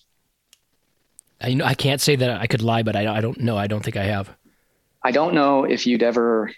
This this would only be around for you don't have time to get anywhere, but you could do it right off the plane, which we've done a couple times. It's a golf course that's on the side of a hill right in town, and I've never seen anything like it. Like people, you know, it's just crazy that there's a golf course there. But it's super interesting, and I think there's some quotes from Tom Watson saying that you know there's just nothing like it in the world. And so that's the first thing that pops up into my head when someone says what's something in Scotland that no one talks about. I think Braid Hills is is kind of neat. Um, for a course that people don't know, I mean, I think people know North Berwick. It's one that I would never leave off a list. It doesn't quite get enough um, exposure. There's courses like Panmure, which is on the rail line, I think near Carnoustie, which I loved. There's not 18 great holes out there, but there's some stretches in the uh, on the edges of the property that are just super cool. Um, there's actually a book that I would point people to. Um, it's called Classic Golf. What was it called? Classic Golf Courses of England and Scotland, I think. And it's by Donald Steel. It's an older book, and I'm not sure if it's still printed. But that was my guide when I was in Scotland um, and England. I worked in England for a year. I got lucky and um, got a job with a contractor working around London for almost a year. So I used that book as a guide for where I should go. And I can tell you, it never pointed me in the wrong direction. So I would say if that book is still available, and there's many others like that, um, uh, you know, there's a uh, there's golf courses everywhere in Scotland. That's that's obvious, but you could you could pull off on any um, golf course that you encounter in the countryside of Scotland, and you're going to have an experience that is unlike anything that you have here in terms of not just the golf course, which might be very simple, but um, the clubhouse and the simplicity of the whole operation. And very often you'll end up, um, th- this happened to me a couple times where at places where there were caddies, you end up that your caddy is the club secretary or club president. You know, things like that happen all the time and not just at the places that we, um, that, that you read about. What's the what modern golf course that you've you've seen or played has impressed you the most? What's your what's what's the best one that you've seen that's modern? Not a you know some everybody will say like Pine Valley or something like that. But so but what's a modern course that you like? Um, I was on a golf trip to Long Island a few years ago and was lucky to play Shinnecock and National Golf Links and some others and one of the places we played was Friar's Head, which I think is, uh, it's it might be the prettiest golf course I've ever played in terms of the, um, the vegetation and the textures and the way that the place is just presented as a composition. It's a beautiful golf course. Have you been there to Friar's no, Head? Unfortunately, not. Um, well, hopefully you will get there because uh, as a modern golf course, I think um, you know, this is what Bill and Ben and all these guys do so well. They build golf courses that look like they've been there forever.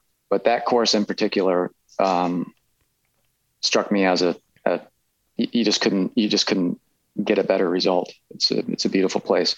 We also went out to Friar's Head to to try to give ourselves some indication of what our natural areas could look like at Sand Valley because it's a lot of the same. Mm-hmm. Uh, it's in this it's in a uh, the sand barrens of um, Long Island. It's on a similar sandy, scrubby property. So we went out there to see what uh, what type of ground covers we could expect to develop, and it still remains probably the template for for Sand Valley. And in 20 or 30 years, when it's fully mature, I expect you're going to see a lot of the same types of um, you know the same type of types of mature vegetation that we saw at Friar's Head. But the golf course is spectacular. I've asked that question to so many people on the podcast, and for a, a, long time, the most popular answer was Sand Hills. But Friar's Head is beginning to catch up. I think I haven't done a tally lately, but those two golf courses in particular are kind of in the in the lead amongst responses, with Pacific Dunes probably being the the third most. Well, that's the next one that I would say is Pacific Dunes, which I also think is like it. It just couldn't be better. You know, it's one of those places where you think but it's just a 10 out of 10. I haven't actually been to Sandhills, which I'm embarrassed to say. I've I've canceled a couple trips for reasons that were so important I can't remember them now.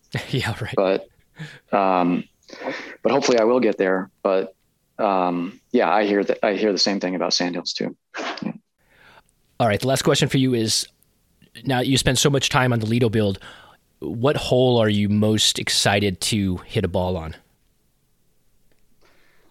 Uh, I, it will have it would have to be the channel hole, which is the number four, which mm is the mm. one that's got the, the the famous diagram, you know, of the little island fairway, and then it's it's got a lot going on. It's either a par five or a par four, um, with a lot of trouble, and that's the first thing we built. So it's been sitting out there the whole time. So that's what I've got my eyes on was playing that hole.